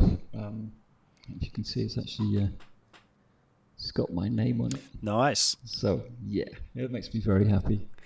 Um, I've been using these forever. They last forever. They're two mil um, Dunlop Tortex picks. Um, so they there's really good grip on them. Uh, and you could do you could kind of do anything on them really. They don't wear out very quickly at all. I've, pro- I've probably been using this one for about two years and still, it still Nice. looks as good as new really. Yeah. I, I tend to be I tend to pick very parallel to the string. I don't do the angle thing. Okay. Um, yeah, I don't really like the sound, uh, especially when you use a heavy pick. You can really hear it. It sounds like a a gerbil trying to get out of a cage or something. It's just got that scratching thing. It's just yeah. So uh, yeah, so the the two mil Dunlop picks are fabulous. I used to use metal picks, which Oh, really? well. wow. Yeah, yeah. I kind of miss those actually. Um, That'd give a nice little chirp to the front end of the note. yeah, Much yeah, like Brian May again. Like, because when you listen to Brian using the coin, the start of every Yeah. note is this. choop, choop. Yeah, oh, it's a beautiful sound. It's it's probably the most um, most recognizable guitar sound. I would argue it's the most record recognizable electric guitar sound ever. You Hmm. can always tell Yep. when it's Brian. I, I can't think of anyone else that's uh, um, that's up there really. And he's so down on his playing. Just All the good ones wanna are. Kind of, yeah, it just makes me want to shake him around. But just come on, man. You've, you know, the contribute uh, contributions to music are just immense. Yeah. It's the most uh, unique guitar sound ever. Um, I mean, you know, as I said, I'm a huge Queen fan. The first five albums for me was. Uh, uh, it's kind of the blueprint for everything that I've done ever since, I guess. Wow. Um, yeah, because it was um, people that have not really heard them. You know, they'll probably say, "Oh yeah, Radio Gaga and stuff like that." Like, no, really, you need to come back. Yeah. You need to hear Queen Two. You need to hear Sheer Heart Attack. You need to hear Ogre Battle. You need to hear these prog epics, and you know, it was just uh, amazing stuff. Really, really amazing. Nice, nice. I've had a question coming up here, and you mentioned uh, playing acoustic guitars with, with Roger. Any acoustic guitars that, that you have a preference for? Mm, that's a good question. I I have a um, two. excuse me. I have two Martins on tour with me, uh, six and a twelve string. Um, don't spend a lot of time playing acoustic guitar anymore. Um, although I remember when Steven, uh, when I talked with Steven Wilson, he had a really nice guitar, acoustic, like they didn't give me one though, so I didn't use it. Um, I'm trying to think what the what the name of the company was now. They had a really unusual um, tailpiece where the six strings, instead of being all in, in one place, they kind of fanned out. Oh, nice. Yeah, and they were really nice, but they felt nice. I, I tried tried it in in Soundcheck once, and it just felt very comfortable and it sounded great. Because I've I've done acoustic shows, solo acoustic shows before, and I, I, I, you know, I know most people that do that they have some, sort of three pickups on their acoustics, and it's uh, you know, so if I do any more of that in the future, I'm probably going to have to uh, do some more investigating, really. Yeah. But the Martins are fine. The Martins are great. They they um, they seem to um, get better with age, actually. Because when I bought them, they sounded they sounded okay, but the more the more you play them, just um, I don't know whether it's the vibrations or, um, but they they do get better. I've heard theories about that with acoustic guitars that uh, and electric guitars that just the vibration of the strings somehow realigns the molecules in the wood and it just sounds better. I don't know what voodoo goes Yeah. on there, but I've got a friend that's got a, No. a beautiful Taylor Koa big bodied thing and I've had a bit of an acoustic guitar shootout here and that just has an extra octave of frequencies down low that no other guitar has. Um, Right. Not notes, but frequencies. People say, "Oh, yeah, yeah," but um, you know what I'm saying. Um, Yes. and uh, he swears that's just getting better and better and more low end as time progresses. He's had that Yeah. for you know, good 10, 15 years. So um, there is something that goes on with them. Yeah, I think I had my uh, pains. Um, the the six strings on OM twenty eight. Um, I did get a bigger one as well, but I don't know. I'm I'm quite small bodied, so you know, for the same reasons I like a Telecaster rather than a Strat. I tend to prefer the feel of a of a smaller body acoustic. So Yeah, right. um, always you have the fingers of you have the fingers of a tall man. I just as you were playing, you, you said you, you're smaller stature, but you have the, the I- long skinny fingers, don't you? Well, I, I guess. Um, I've worked on my stretch though. Um, I don't know if you can see this. Uh, you've actually the vision's got, uh, frozen up on me, so I can't actually see you again. It might be time for a, a reset once again. Do you want to do a quick one, and then we'll just see Let if we can that see now. that stretch? Yeah, Okay. sure. Thanks for sticking in there, folks. This happens, but I'm still getting a lot out of it. So uh, it seems the log out and log in, back in trick seems to. Oh, here he is. With vision, yes, that's better. Now, now We're we can see that freaky, freaky stretch. Well, it's not. I wouldn't say it's freaky, but again, this was probably Allan Holdsworth's fault. Um, me trying to play some of his crazy chords. So, um, I don't know if you can see on the on the left hand, Yeah. it is a is kind of a much bigger stretch than on the right hand. Wow.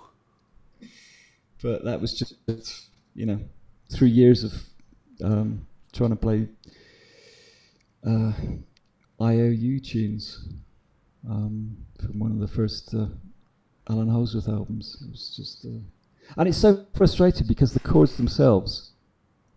You know, you could get something like. Um,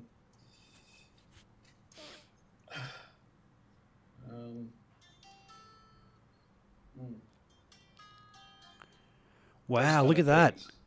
Um, but on a piano, that's the easiest thing in the world because all the notes are really close together. Yeah. but on guitar, obviously, because of the tuning, you have to do these ridiculous stretches. So, yeah, You know, I, I kind of gave up playing Houser stuff. It's too depressing. I've never even attempted it. You, you probably would have seen me off camera there. I, I was sitting there going, doing the whole stretch thing, and I I did, th- yes. that, yeah. So, I mean, it's only slight with mine, You but I, a little tiny bit, yeah. it's Yeah, only, yeah, yeah. I'll just go across there. So, yeah, but yeah, Sure, wow. yeah, yeah. I never noticed. I'm only, you know, that's it's only another centimeter or so, but I've never never tried that, and I guess yeah, Yeah. that would Well, happen from doing those status quo or whatever.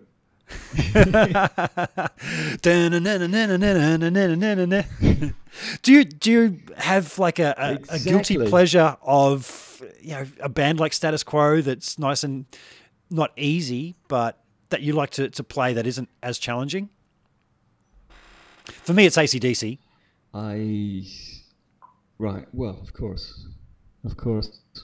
Um, in fact, when I was in Fremantle, I, I went to visit the uh, the Bon Scott statue. Yes. Uh, yes. In fact, I got to meet him. I got to meet him and uh, Angus um, many, many years ago. uh, Wow. when when ACDC played in Bristol. But, um,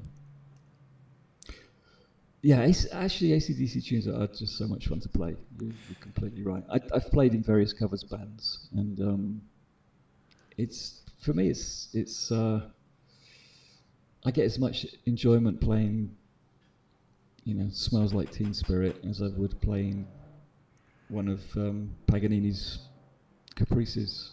It's just to me, it's exactly the same. It's Yeah. just- it's music and it's fun. So, um, but yeah, I've I've done a lot of covers. and there's a certain attitude in some of that music that's that's hard to come across. I, I say um, a guilty pleasure of something being easier to play. I guess I grew up playing the hard rock styles, and Malcolm Young for me is a huge influence on my rhythm playing, which is, let's face it, ninety percent of the gig. Sure. But not everyone can do it.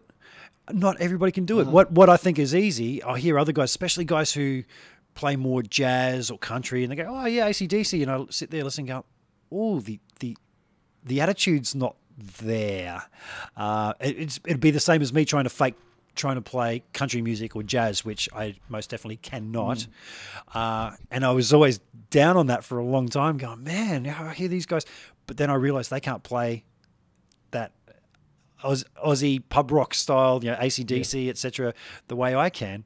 So there's this certain uh, attitude behind different styles that you have to grow up loving that music to appreciate those those nuances, huh? Yes. Yeah, yeah, definitely, definitely. Um, I I am a rocker. It's, I've you know I've, I've tried playing lots of different styles. My first ever um, solo album was on classical guitar.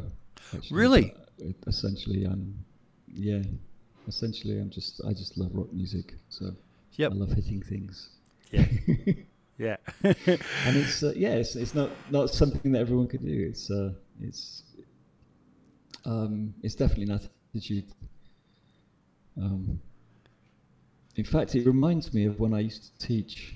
You probably don't know that as well. I used to teach many years ago, um, and, and uh, this guy. Ca- this would have been early '90s, and this uh, student came in one day, and he's just bought this um, Stevie Ray Vaughan signature model Strat.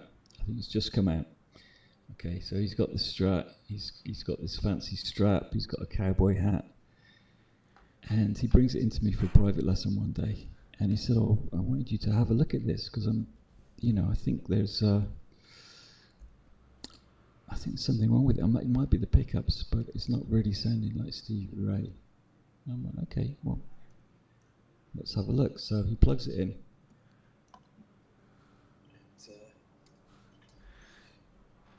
And he plays this.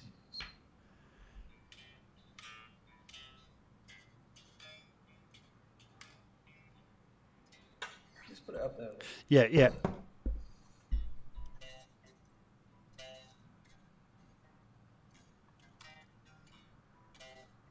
I'm okay, um, let me just try it a sec. So I went-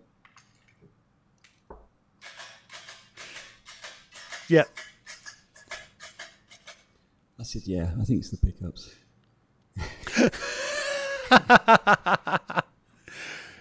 Just handed it back, Eh, and uh, I, yeah, I think he appreciated my sarcasm. But um, you know, you if if you want to play rock, you have to hit it, and that's why I use tens, and that's why I use a two millimeter pick because I'm quite heavy-handed with with playing in general. Because you you you know, it's a physics thing. You get out what you put in. So Yep. um, I definitely hear you on the heavier pick. Um, for years, I used uh, Jim Dunlop riffs, they were called, uh, and they were these fluorescent green things that were maybe a Nice. point eight millimeter or something like, like that. I went for the bright green because if I dropped that on a black stage, I could find it.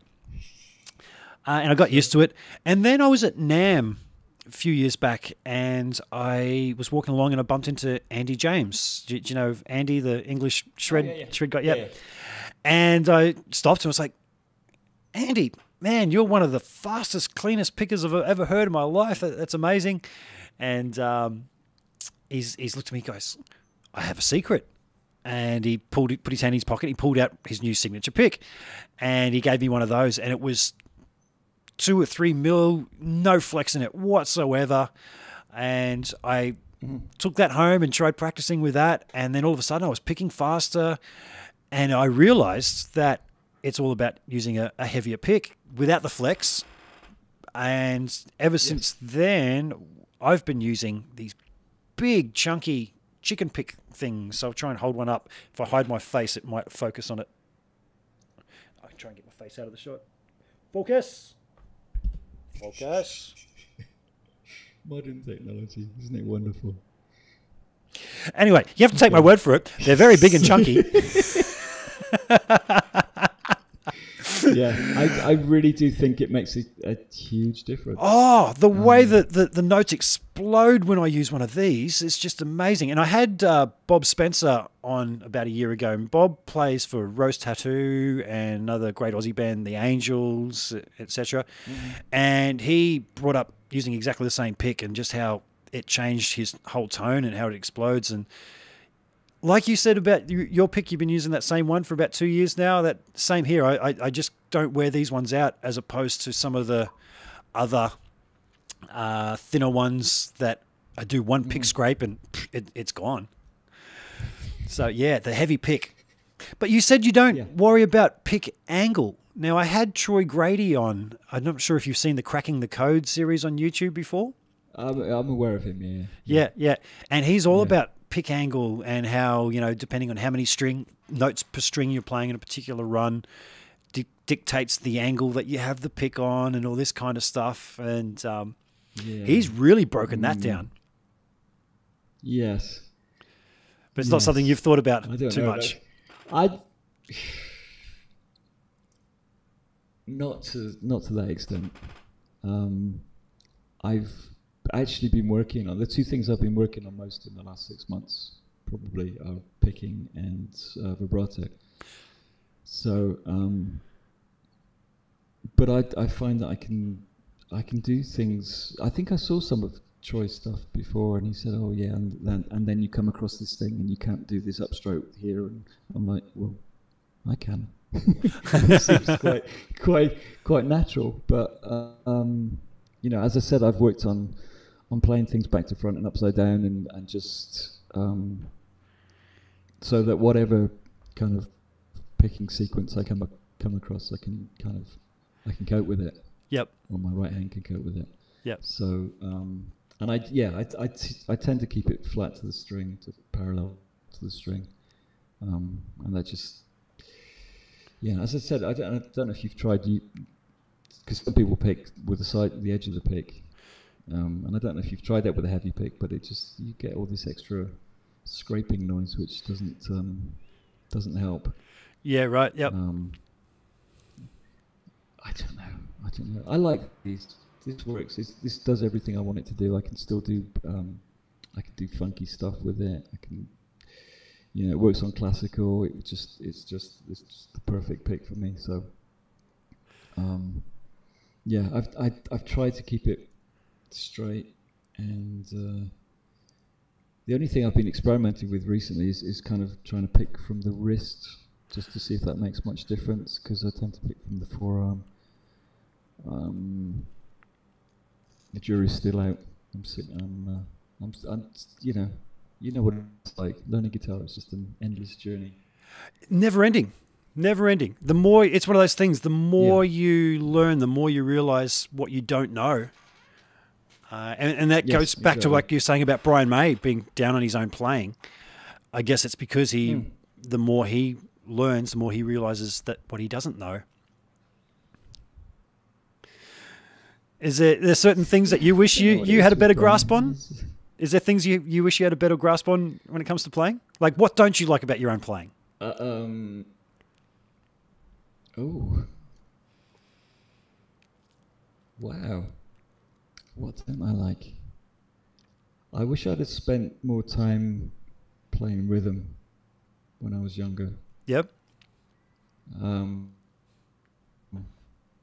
because there's certain players that play and they just have a groove about every single thing that they do, hmm and I love that.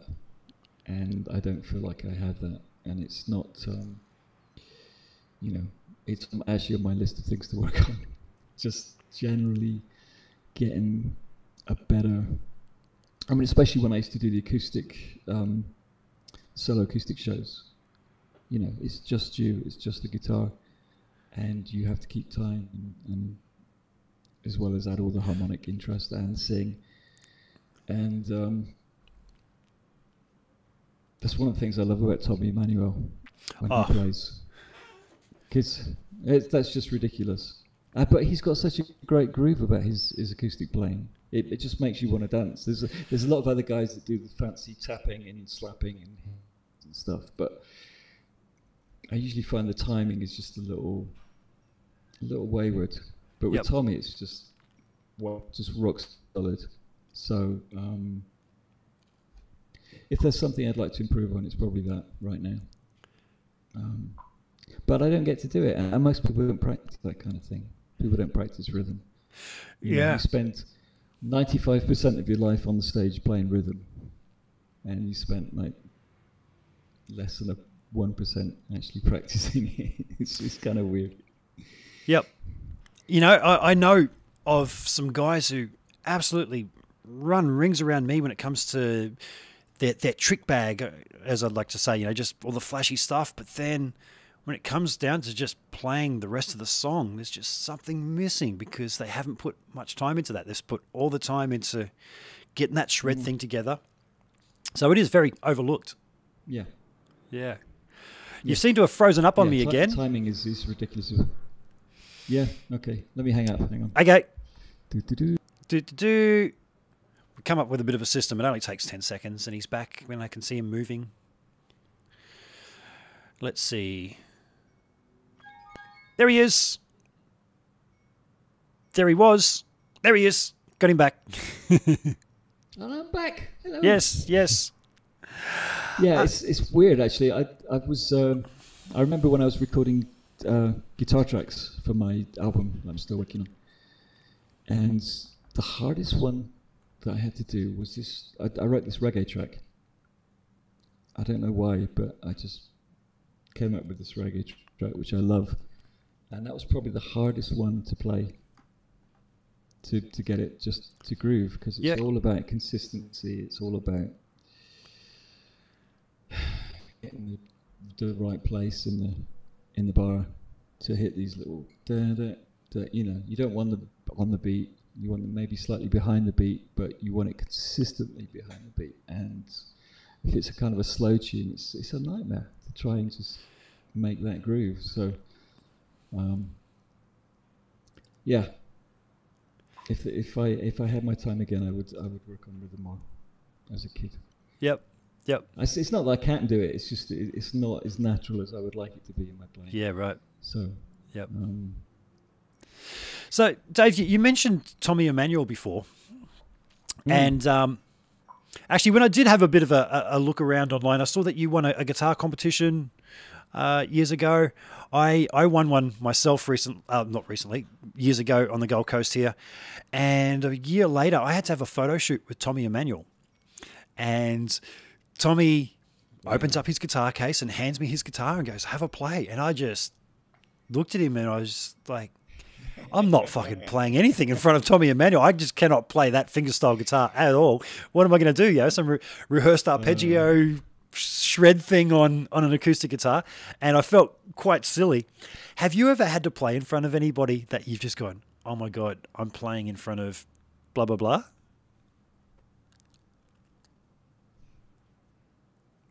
Um, I've played in front of Tommy Emmanuel, which is very scary. It is, isn't it? said. Yeah. Um, there was a yes, there was a time uh, a few years ago. Uh, I was playing with Guthrie Govan, who I, who I guess you must know. Yep. Um, and we used to go to Italy a lot to do um, to do these shows. It was a four piece. He'd play stuff from his album and you know some fusion classics or whatever. So anyway, we end up we end up this tour somewhere, and the next night there's a there's a show with Tommy Emmanuel. So both Guthrie and I decide we're going to stay on and watch the show. Now, around about this time, there's a volcano that goes off in Italy, and the support band that was going to show up, they didn't turn up because all the flights were cancelled. So Guthrie and I, Lee, I must confess that we would play support set for, for time with just the two electrics, and we do some of the tracks that we played um, on the tour. And he loved us, and so we came back a couple of months later with two acoustics, and um, we did a sport for him. And at the end of, of every show, he'd he'd get us back on, and so the three of us would just play. Um, oh, what's that? I can't remember the name of the tune. It was a tune by John McLaughlin, Al Di Meola, and Paco de Lucia. Off probably off Friday night, San Francisco. Um, so we sort of jam around with, with stuff like that. I'm sat in the middle, and there's Tommy Emmanuel, who's probably the best acoustic guitarist ever Absolutely. on one side, and there's Guthrie Govan, who's probably the, the greatest guitar electric guitarist ever on the other side, and I'm just in the middle going, "What the hell am I doing here? Why am I here? Am I just? I'm just going to play chords. I'm happy, you know." But um, yeah, that was kind of scary, really. Um, I'm trying to think of some. I, I know I've been um, with with Roger sometimes I'll be in the office and I'll be reading off the guest list for that night, and it's like, oh yeah, Jack Nicholson's coming tonight, and so and so, and that. And I'm like, I don't want to know. I don't want to know who's in the audience. Yeah, afterwards, right. Yeah. it's it just freaks me out. Better off not knowing or seeing yeah, them, huh? Yeah, I, d- I don't. Uh, so uh, yeah, no, I, I can't think of. Yeah, I think Clapton came to a gig. In fact, I, probably the worst one. I know the yes, I know the very worst one. In Yep. fact, it was on the Wall Tour. It would have been about 2012, and um, David Gilmour had agreed to come along and play "Comfortably Numb." So, but the night before, he came along to watch the show. So David Gilmour was in the audience, and of course I'm stood there playing all his stuff. I'm thinking, wow, this is this is kind of surreal. You know, this is. Uh, um, but apparently he enjoyed the show, and then he came came the next night, and he, he made his special surprise guest appearance. Um, he's always been really nice to me, so um, Nice. Yeah, he's a lovely chap. Nice. And did he use your gear when he Yeah. did the guest? No, God, no, no, no. He brought his special strap, his, um, the Jimi Hendrix guitar strap that I think his wife bought him. Um, and he no, he had all his rig with him, all the, all the stuff. I think he had two guitar techs, in fact, with him. Wow. Um, yeah, and it was the bit it because on the wall tour, I don't know if you saw it, but for comfortably numb solo, I had to stand on top of the wall, which is about forty feet up in the air on Cool. this wobbly platform, which is just ugh, it's not cool. It's a nightmare. It was just really hated it. It was just this wobbly platform that was kind of a um, like a cherry picker type thing. So um, yeah, that wasn't that wasn't fun at all. I was always happy when I played the last note and the, cherry picker would slowly go down. I was like, okay, back to earth. Um, but yeah, so David got up and, and did that as well on the on the on the lift, and um, I think he hated it. Actually, he really didn't enjoy going up there. It's, it's um, I don't know what it is. It's just something. I like to be on terra firma when I'm playing. Yeah. You know, I'm not a big fan of heights, um, but uh, yeah. So that was that was probably the the one where I felt a little nervous. I could tell with the crew as well. The, the crew before the show, where, when David was watching, they were all sort of, "You right, Dave? Yeah, it's fine. Just check in just to make sure I was okay." You know, but. Um, I was wondering Yeah. with if you ever had to play in front of Dave. So um, yeah, no, you answered that question. Wow, Yes. that that that would be very daunting. That would be very daunting. Just like I'm playing these iconic solos. I've no idea if he And there he is. I've, I've yes, yeah. I don't know. I don't know whether he, he liked it. I have no idea. We, we're from a different background, you know. As I said, I'm a rocker, so I tend to play things a bit more, a bit heavier. I tend to hit things a bit harder, and he's more from the the blue side of things, I guess. So I don't know how much he appreciated it, but um, he was very kind to me afterwards. So. That's nice. That's nice. Folks, Yeah. I'm Yeah. going to go through some of the questions. So if you've got any questions that you want to ask Dave, now's the time to drop them in the chat room. Uh, have I already answered the ones? Okay, somebody was asking about whether you've tried the Frank Gambale tuning. Now, I've had Frank on and I didn't know he tuned any differently. Do you know anything about that? Um, I thought it was standard as well. Yeah, yeah. I mean, he plays a lot of fourths, you know, s- uh, picking, but uh, Yeah. there, had- there is a um, kind of a fourths tuning, which, um, in fact, your guest Tom Quayle. Tom Quayle on the Yeah. other day. Yep. Yes, he, he uses that fourth fourth tuning. Yeah, we went into great And, detail. um, I'm wondering Alex whether. Hutchings, I believe, as well. Yep. I'm just wondering whether Yeah. they, they might have had them Yeah, as far as confused. I know. Right, maybe. Um, I've, I yes, I've no idea. I haven't heard anything from Frank since. Ooh, Truth in Shredding, Yeah, right. which was a compilation album when he played some tracks with uh, with Allan. Um, yes, no idea. Yeah. No, I've had I've had Frank on, and I don't recall him saying anything about an alternate tuning. So um, that, and I actually Sure. put I, a I mean, little. I,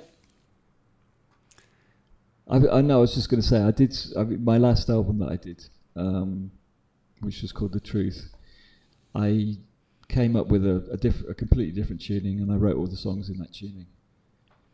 Um, so that was that was kind of fun. I, it was my idea to try and um, approach the guitar like a like a, a kid again that didn't actually know how to play so that I would just use my ears. So I just came up with this bizarre tuning, uh, which was something like, God, I can't remember, C, G, D, G, A, D, I think it was, from low to high. And I just wrote, it, it was kind of fun because I didn't, you know, I, I found this tuning. I didn't know how- to play, I couldn't play, a uh, you know, I couldn't play a D chord. I had no idea I couldn't play a major scale, but I'd start moving my fingers around and I'd come up with this thing. I just found it so inspiring, so I wrote the whole album based around that. Um, nice. bizarre tuning. Yeah. So I've kind of messed around with tunings a bit, but not. Uh, I've never, I've never tried the fourth thing. hmm It does open up a whole new sound, doesn't it? When you, you tune the guitar a bit different, and and you're putting Mm. your fingers in places where normally you would know what it sounds like to go there, but you discover some very nice Yes. happy accidents, right? Yes, exactly. Mm, mm. I, re- I remember spending ages when I was a kid working out the Rain Song by Led Zeppelin, and um, I thought, God, this guy's a genius because I was I was working it out in standard tuning, and it was really really difficult. Yeah. And of course, you find out it's in some, you know, in an open tuning, and you can play it with two fingers. It's like, oh, okay, but uh, yeah, no, it's it's it's um, life's too short, unfortunately. I'd love to try all this stuff, but uh, yeah, if if you ever get bored, um, alternate tuning is definitely a, a good thing to do. to, to write stuff. The, the only problem is if I go out and try and play any of that stuff live now, I'm going to need like three guitars at least to, uh, you know. And I, di- I didn't try soloing in that tuning either. I kind of got to it a little bit, but it's still. You I'd struggle with standard tuning, to be honest. So So, speaking of multiple guitars, how many guitars do you take out on the road with you? Um, hmm. I've got the two acoustics, as I said, six string and a twelve string. Um, we need the twelve string for "Welcome to the Machine" because that's just really cool. Um, there's a weird tuning for dogs, so I need a special guitar for that, and maybe two other electrics that are both standards, um, just in case I have a problem with one, and I can swap it over. Really, so um, yeah, say five electrics and two acoustics for the last tour. Yeah. Um, the wall tour was was was even more because um, I had to play classical and um, high strung guitar as well for the beginning of Hey You, um, which is kind of like um, Nashville tuning. So, like But, the um, higher strings off a 12 string? Yes, exactly. Yep. Exactly that. Yeah. Yeah. That's Um, an interesting That's, beginning thing. Okay. Yeah, that's gorgeous. Yeah. Yeah. I, I've used Yeah, that that before uh, for overdubs when I've been recording. I used to have a, a guitar just in Nashville tuning. That's what they call it, isn't it? Nashville Yes. tuning. Yep. And yes, I think it is. Yeah. and just adding that extra guitar was um, like a 12 string kicking in, but it wasn't a 12 string. It just added that extra layer. Yes. I loved it. Loved yeah, it. Yeah, yeah, Yeah. yeah. So I've no idea how many on I had on the wall tours, uh, maybe, but uh, there's Speaking- a lot of stuff to do. Eh? Speaking of the wall, wall tour, uh, WS says, Dave, how was it to play the series of shows in Ziggo Dome? I was at the first night and I wonder what it was like for you. The last time was last time was Arena with the Wall, I think. Did you catch catch all that? how was it? did. How was it to play I the did. series of shows at Ziggo Um, Dome? Um, Do you recall playing the Ziggo Dome? I do, I do, because uh, we recorded our um, we recorded the um, the wall live. I think that was recorded there, Okay, or a lot, at least a lot of the visuals were recorded there. mate. While your picture's good, show, Um, show us you that great little uh, microphone stand you're using right now again. Oh, this is so sad. I'm so sorry. Um, It's a wall shoebox. that is cool. Wall shoebox. because I don't have a mic stand. This is very sad. Um, I do recall that it was. It was. Uh, I mean, it's always stressful recording a live show. Um, we actually did one show where there was no audience at all, and we just played as if there was an audience, but Oh, there was cameramen on Yep. actually on stage, so they could kind of get the close-ups. So yeah, I do remember it very clearly. Um, the only problem with uh, with the in ears, especially, is it's almost like you're in your own little world. So, you know, people say, "Oh, what does it sound like in this venue or that venue?" Everything sounds the same Yeah, right. because everything's close mic'd and everything goes into my in ears, Yeah. and it really doesn't um, doesn't change that much from from one venue to another. And do you Um, have microphones picking up uh, the crowd ambience being fed into your in ears as well? No, No. So that's No, pretty I mean, they- pretty they dry did- then. It is very dry, and I, I kind of prefer it like that. Um, I was a bit annoyed actually I, when I saw um, the video for us and them, um, and I heard my acoustic guitar sound for uh, "Wish You Were Here." Now live, it's um, I, I have it completely dry, but you're in arena with thirty thousand people, and it sounds gorgeous, and you can hear every single every single note, but it's just got this beautiful reverb. And of course, I I, I watched the film, and it's just it's just the DI sound, and it sounds awful. Oh, I'm like, oh, th- thanks, guys. Um, you know, there, there was audience mics, but I guess they just didn't use that much of them. In fact, I didn't really hear any of them. yeah. It just, you know, um, which was kind of a shame, really. So you're adding Um, ambience to your monitors that isn't going through front of house. No, I just I just have it so quiet that I can hear it. You know, in, in quiet places like uh, quiet passages, like the the beginning of uh, "Wish You Were Here," I can hear it in the room, and it's just gorgeous. You know, I, I don't like I, I don't add lots of delays or I don't think I use any reverb at all on on any of the the electric guitar sounds because you're playing in a giant crap hangar, Yeah. you know. Yeah. So what's what's the point, you know? So I just I like just hearing the, the, the natural sound in the room. So I, I keep my electric guitars and the acoustics just as dry as possible, and you know the room adds the uh, the ambience. Nice. Um, that seems to work anyway. I you know I, I've heard some guitarists and they're using delay on stage, and then you delay, and then it goes into this huge cavernous reverb. It's like, I, just, I, I can see your fingers moving. I can't hear. Yeah. I can't hear what you're playing. So Yeah. I just try and keep it as as loud and straight and as possible. You know. Somebody wants to know what the favorite venue you've ever played at is. Do you, does anything spring to mind? Ooh. The Albert Hall sprung to mind immediately. Although I've never actually played that with Roger, but um, I played that with Steven a couple of times. Um, that's a beautiful venue. Um, I guess I love the old-fashioned ones. You know, it's just um, There's a lot of um, history in a place like the they- the, they the Albert Hall. sound. Yes, yeah, I'd, I loved playing the Albert Hall with Steven. Um, with Roger, probably my favourite would have been Wembley Stadium. Um, we played Wembley Stadium on, on the Wall Tour. Um, I was partly the history, partly my a lot of my family were there, and I felt like it was a really good night. Um, Nice. so I have, I have sort of really nice memories of that. Um, I mean, in general, I preferred smaller venues just so you can actually see the audience there. Because, uh, you know, some of these big shows, we, we played here in Mexico um, a few years ago in, in Zocalo Square, and there was, um, I forget how many people there were. Um,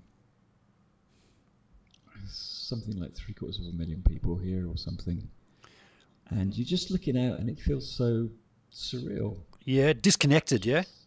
Yeah completely i mean it was lovely you know but i'm standing on top of this wall and i'm looking out and i'm seeing all the lights and stuff and it kind of fades into the the sky with the stars and it's just it feels very very surreal but you know you play a, a venue in front of two or three hundred people and you can actually see them and you can feel feel the energy it's kind of uh, so a lot of the shows that I played with Steven Steven Wilson were were kind of more like that. That was a lot of fun. So, Um, y- you've mentioned Steven Wilson a few times. Um, is he a, a, a known artist in, in the UK? I, I, I don't know him myself. Is it? Yep. Yep. Okay, um, yes, he is. Yeah, he's he used to be in a band called Porcupine Tree. Okay. Okay. Yep. Um, and in fact, I think Porcupine Tree was essentially his band, and then he decided that he wanted to branch out and do his own solo stuff. So, Sure. um, and it's amazing music, actually. The um, the album, I can't believe I'm plugging Steven. He doesn't plug me, but Um, the album that he recorded a few years ago with actually Guthrie playing guitar, uh, Michael Minnemann on drums. Um, called the, Ra- the Raven That Refused to Sing, and it's probably well, it's definitely one of my favourite albums of the last twenty years. Um, and that was that was actually before I joined, so I kind of um, Guthrie and Marco left to do their aristocrats things that uh, I went to replace. And um, it was just such fun to play play his material. His, it, I love his music.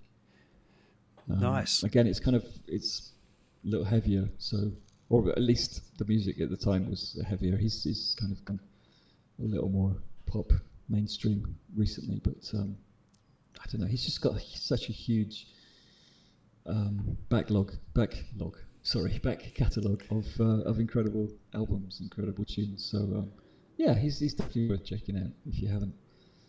Um, which you obviously haven't. so- No, no, I have to I have to check it check him out. Um, I have heard of Porcupine Tree, and I knew, know that they were a, a big deal. Um, but again, I haven't heard Right. them. But um, some new music that I can check out. Now, I Dave, would I've, recommend it definitely. There is a question here. I'm not sure what they're referring Yes. to. Maybe you might know. How did you feel in Brazil? It was a very embarrassing situation, I think. Ah, Do you know what? Now that that's a that's a South I know American. exactly what that's about. Yes. That's a, a very South American Yes. name. Uh, by the I'm not even going to try and pronounce it, but uh, they may be from Brazil themselves. So, is that something you want to uh, share with us? I I'm happy to. Um, Roger is um, what's what's a good way of putting this? Involved in politics, Okay. and um, so and he makes his opinions known throughout the shows that we play. And in Brazil, um, they were just coming up to the elections, and um, without getting too deeply into it, um, Roger put this thing up on the screen, just saying you really don't want to vote for this guy, and half the audience cheered and half of them booed. Um, someone threw a glass of ice at me, hit my foot.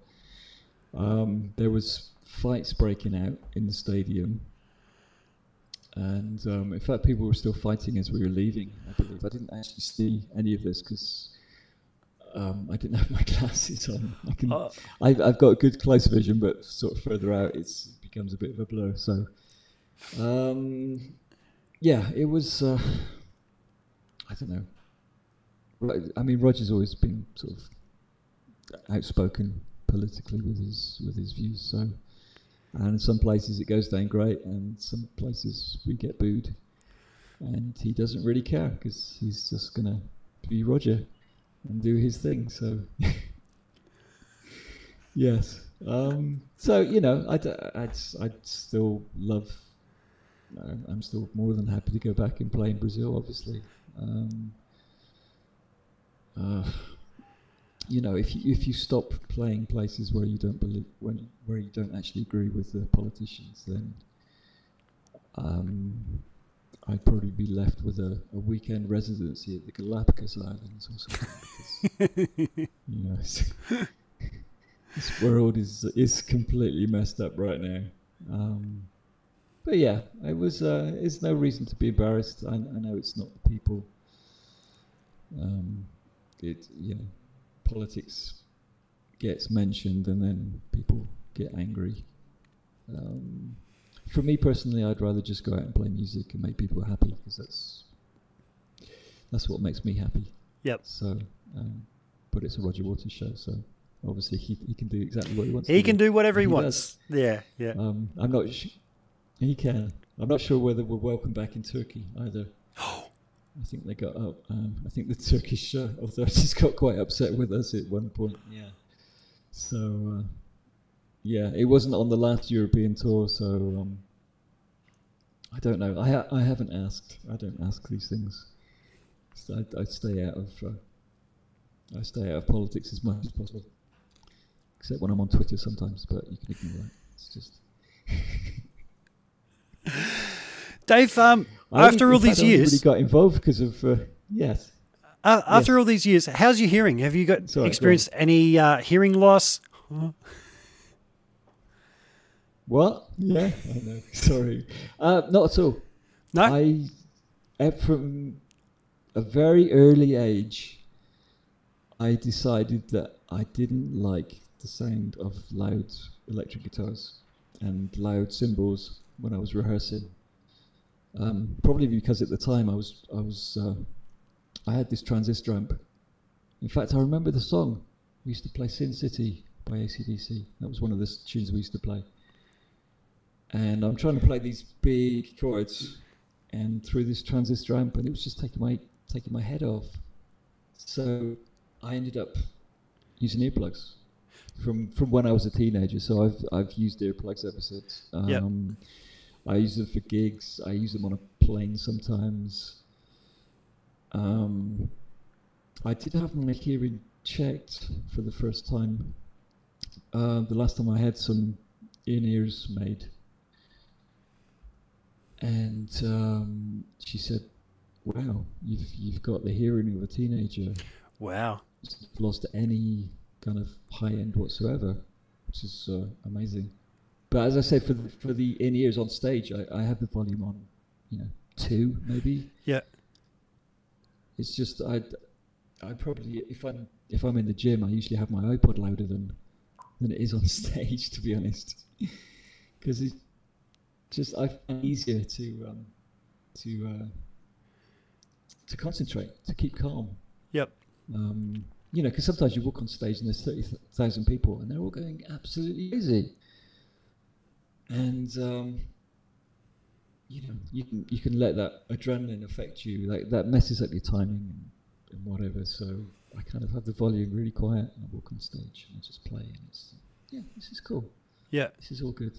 I've always, yeah, I've always looked after my hearing. Basically, it's just, uh, um, it it seems pointless uh, to to to um to damage that. And, and yet, so many people I've played with. I mean, Roger's hearing is um, slightly impaired.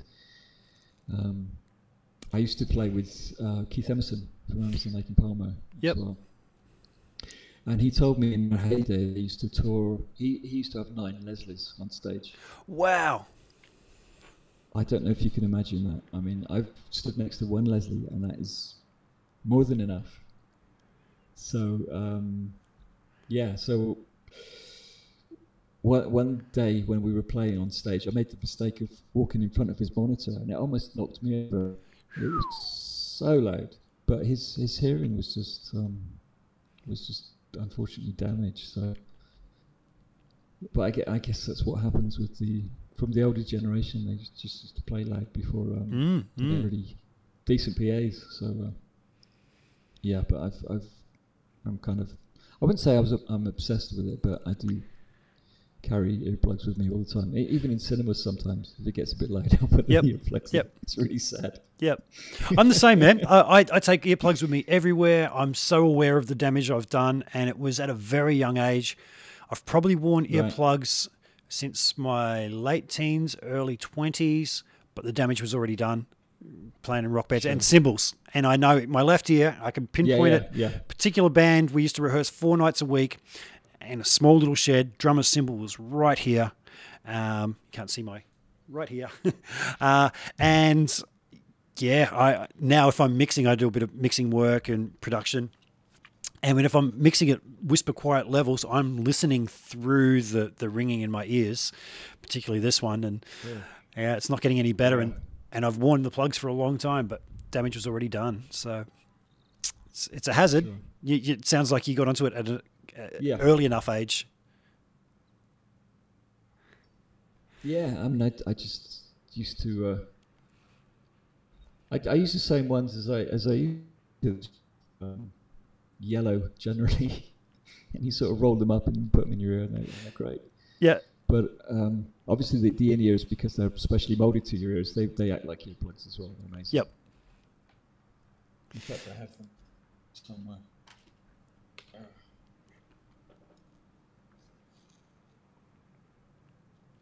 Yeah, they're specially molded to my weird shaped ears. Yeah, yeah.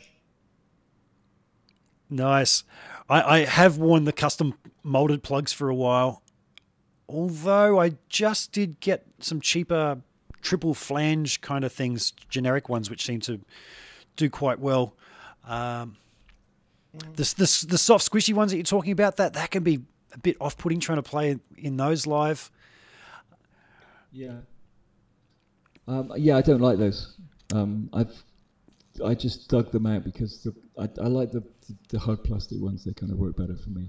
Yep. Um, those ones they made, and I never used them on on tour. But I kind of just I use them for when I'm working out. I'm working out sort of five times a week at the moment, and uh, so that's why they're kind of there by my by my bag, ready to go to the gym tomorrow.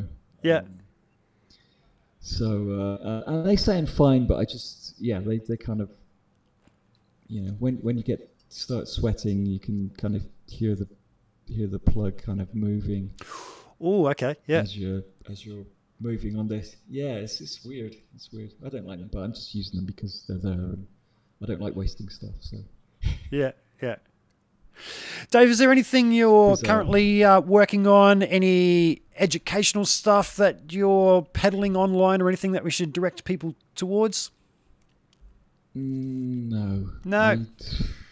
I, I, I spent 13 years, I think, um, teaching at various colleges, Guitar Institute, Academy of Contemporary Music, writing for transcriptions for guitar techniques, um, doing instructional videos, um, did a TV series. Um, I th- no, I, d- I don't feel the need to do any more instructional stuff. I, I kind of, I want to use the time that I've got left to do my own music. Yep. Um, it's kind of weird, but most of my life I've spent playing other people's stuff. Yeah.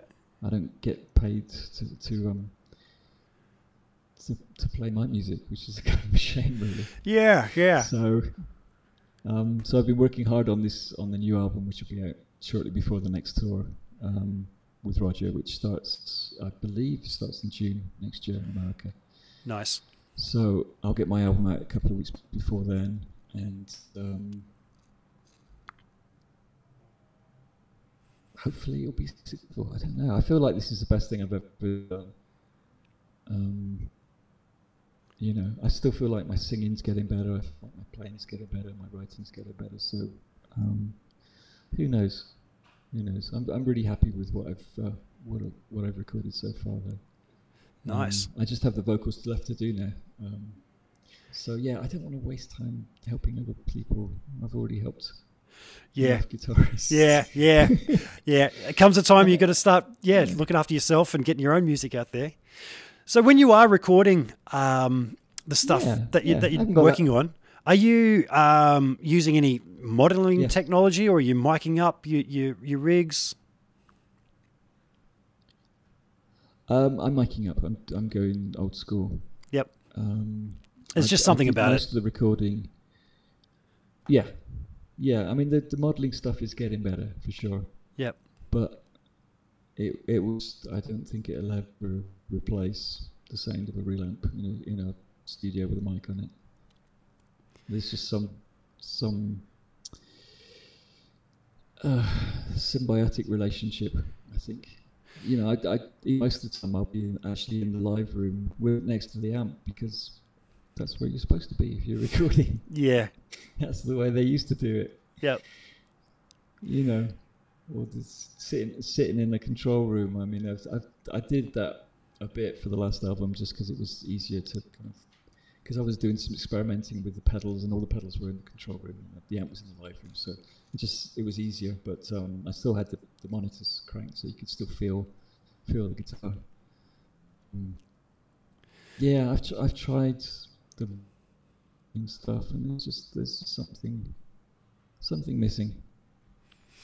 I, Yeah. I'm not keen on digital stuff in general. You know, it's it's analog or or else really. Yeah, Uh, you know, uh, in Australia in particular, um, there was a, the CEO of a, a particular big amp company uh, in Europe was asking me why it is that Australia is their worst market, and I tried to explain to them that it's mostly fly gigs here now because it's such a big.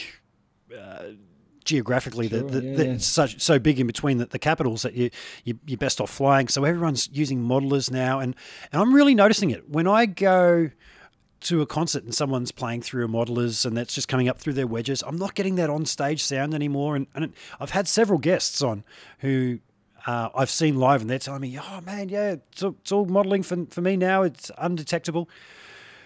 The experience for the that that guy who wants to stand down the front and hear the stage sound just isn't there anymore with those guys. But I guess you're very blessed that you have a crew that you could specify as big a, a rig as you wanted, I guess, and they'd cut it around for you and set it up. Yeah, that that is very nice that we ju- we just turn up and all my stuff's already set up. But um, I would do the same, um, even if I didn't have the crew.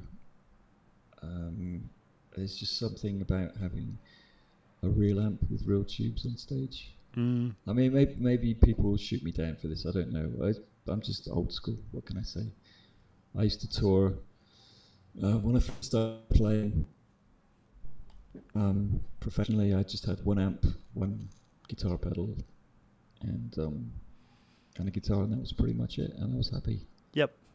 You know, um, and I I even went through the uh, getting um, a rack system together. I got an ADA MP1. I got the um, Alessi, Alesis, sorry, Quadraverb, and this Marshall Power Amp, and That's a really popular combination. That's exactly what I had. I've still got it. my a- old ADA. right. There's an ADA sitting up here. Yeah. If people could see that. Um, and oh, I had yeah, a, I see it. yeah. And actually, there's a Quadraverb underneath it there as well. So um, that was my Right, yes. rig all through the late 80s, early uh, through the 90s. Um, that's what I was using.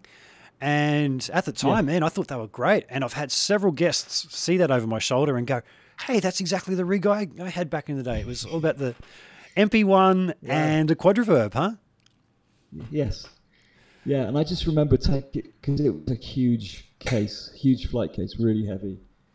And I remember I had this Sunday lunchtime gig at a pub somewhere, and I thought I just cannot be bothered to take all that rack stuff. I'm just going to take my old 50 watt Marshall head, just a cabinet and a pedal, and it was like, oh my god, this is.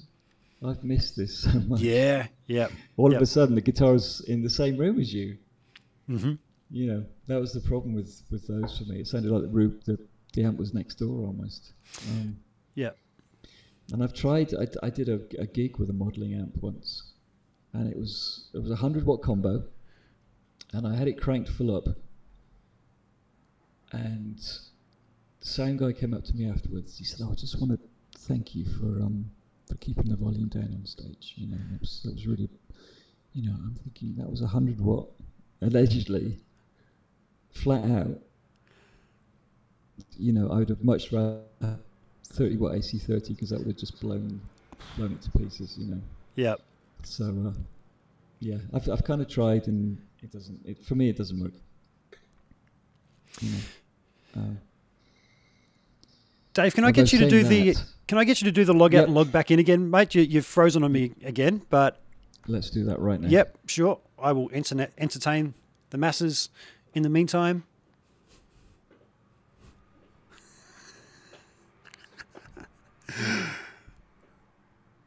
He should be back. There he is.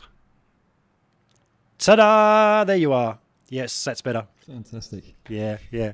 I, I can go for a little while with it when it freezes on you, but then after a while, it's like, yeah, it's time to do that thing again.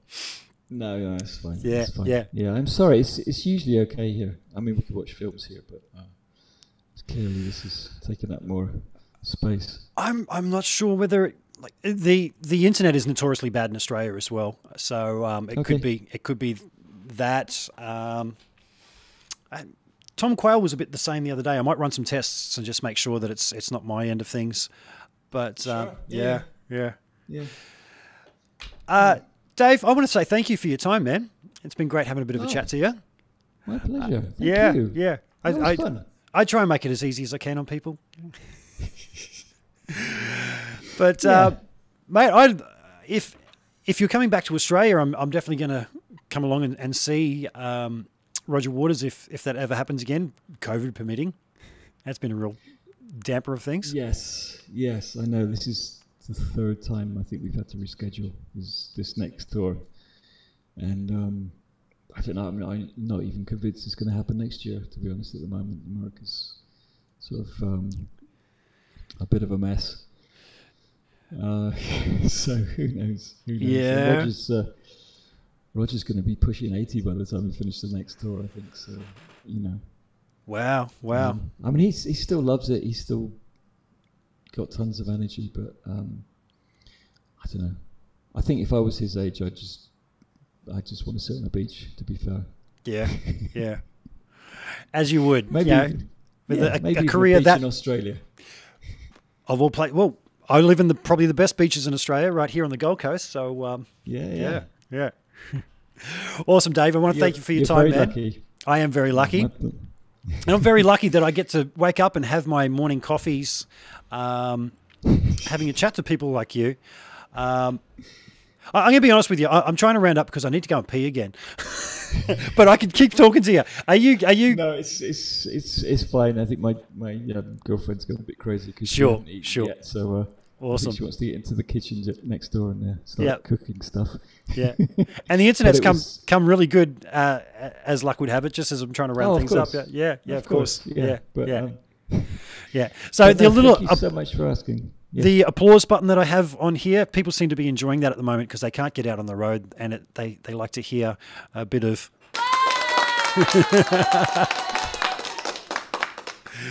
So uh, th- maybe that will warm the cockles of your Oh. soul to, to hear that, that kind of clapping. Yeah. Folks, thanks for tuning in again. And Nice. I mean, uh, yes. thank you so much to Dave for his time. Uh, it's been nice chatting to you, mate. And I'm going to hit my magic button that rounds everything up. Talking to you too. So, folks, thank you so much. Thank you, Dave. Hitting the button now. Bam.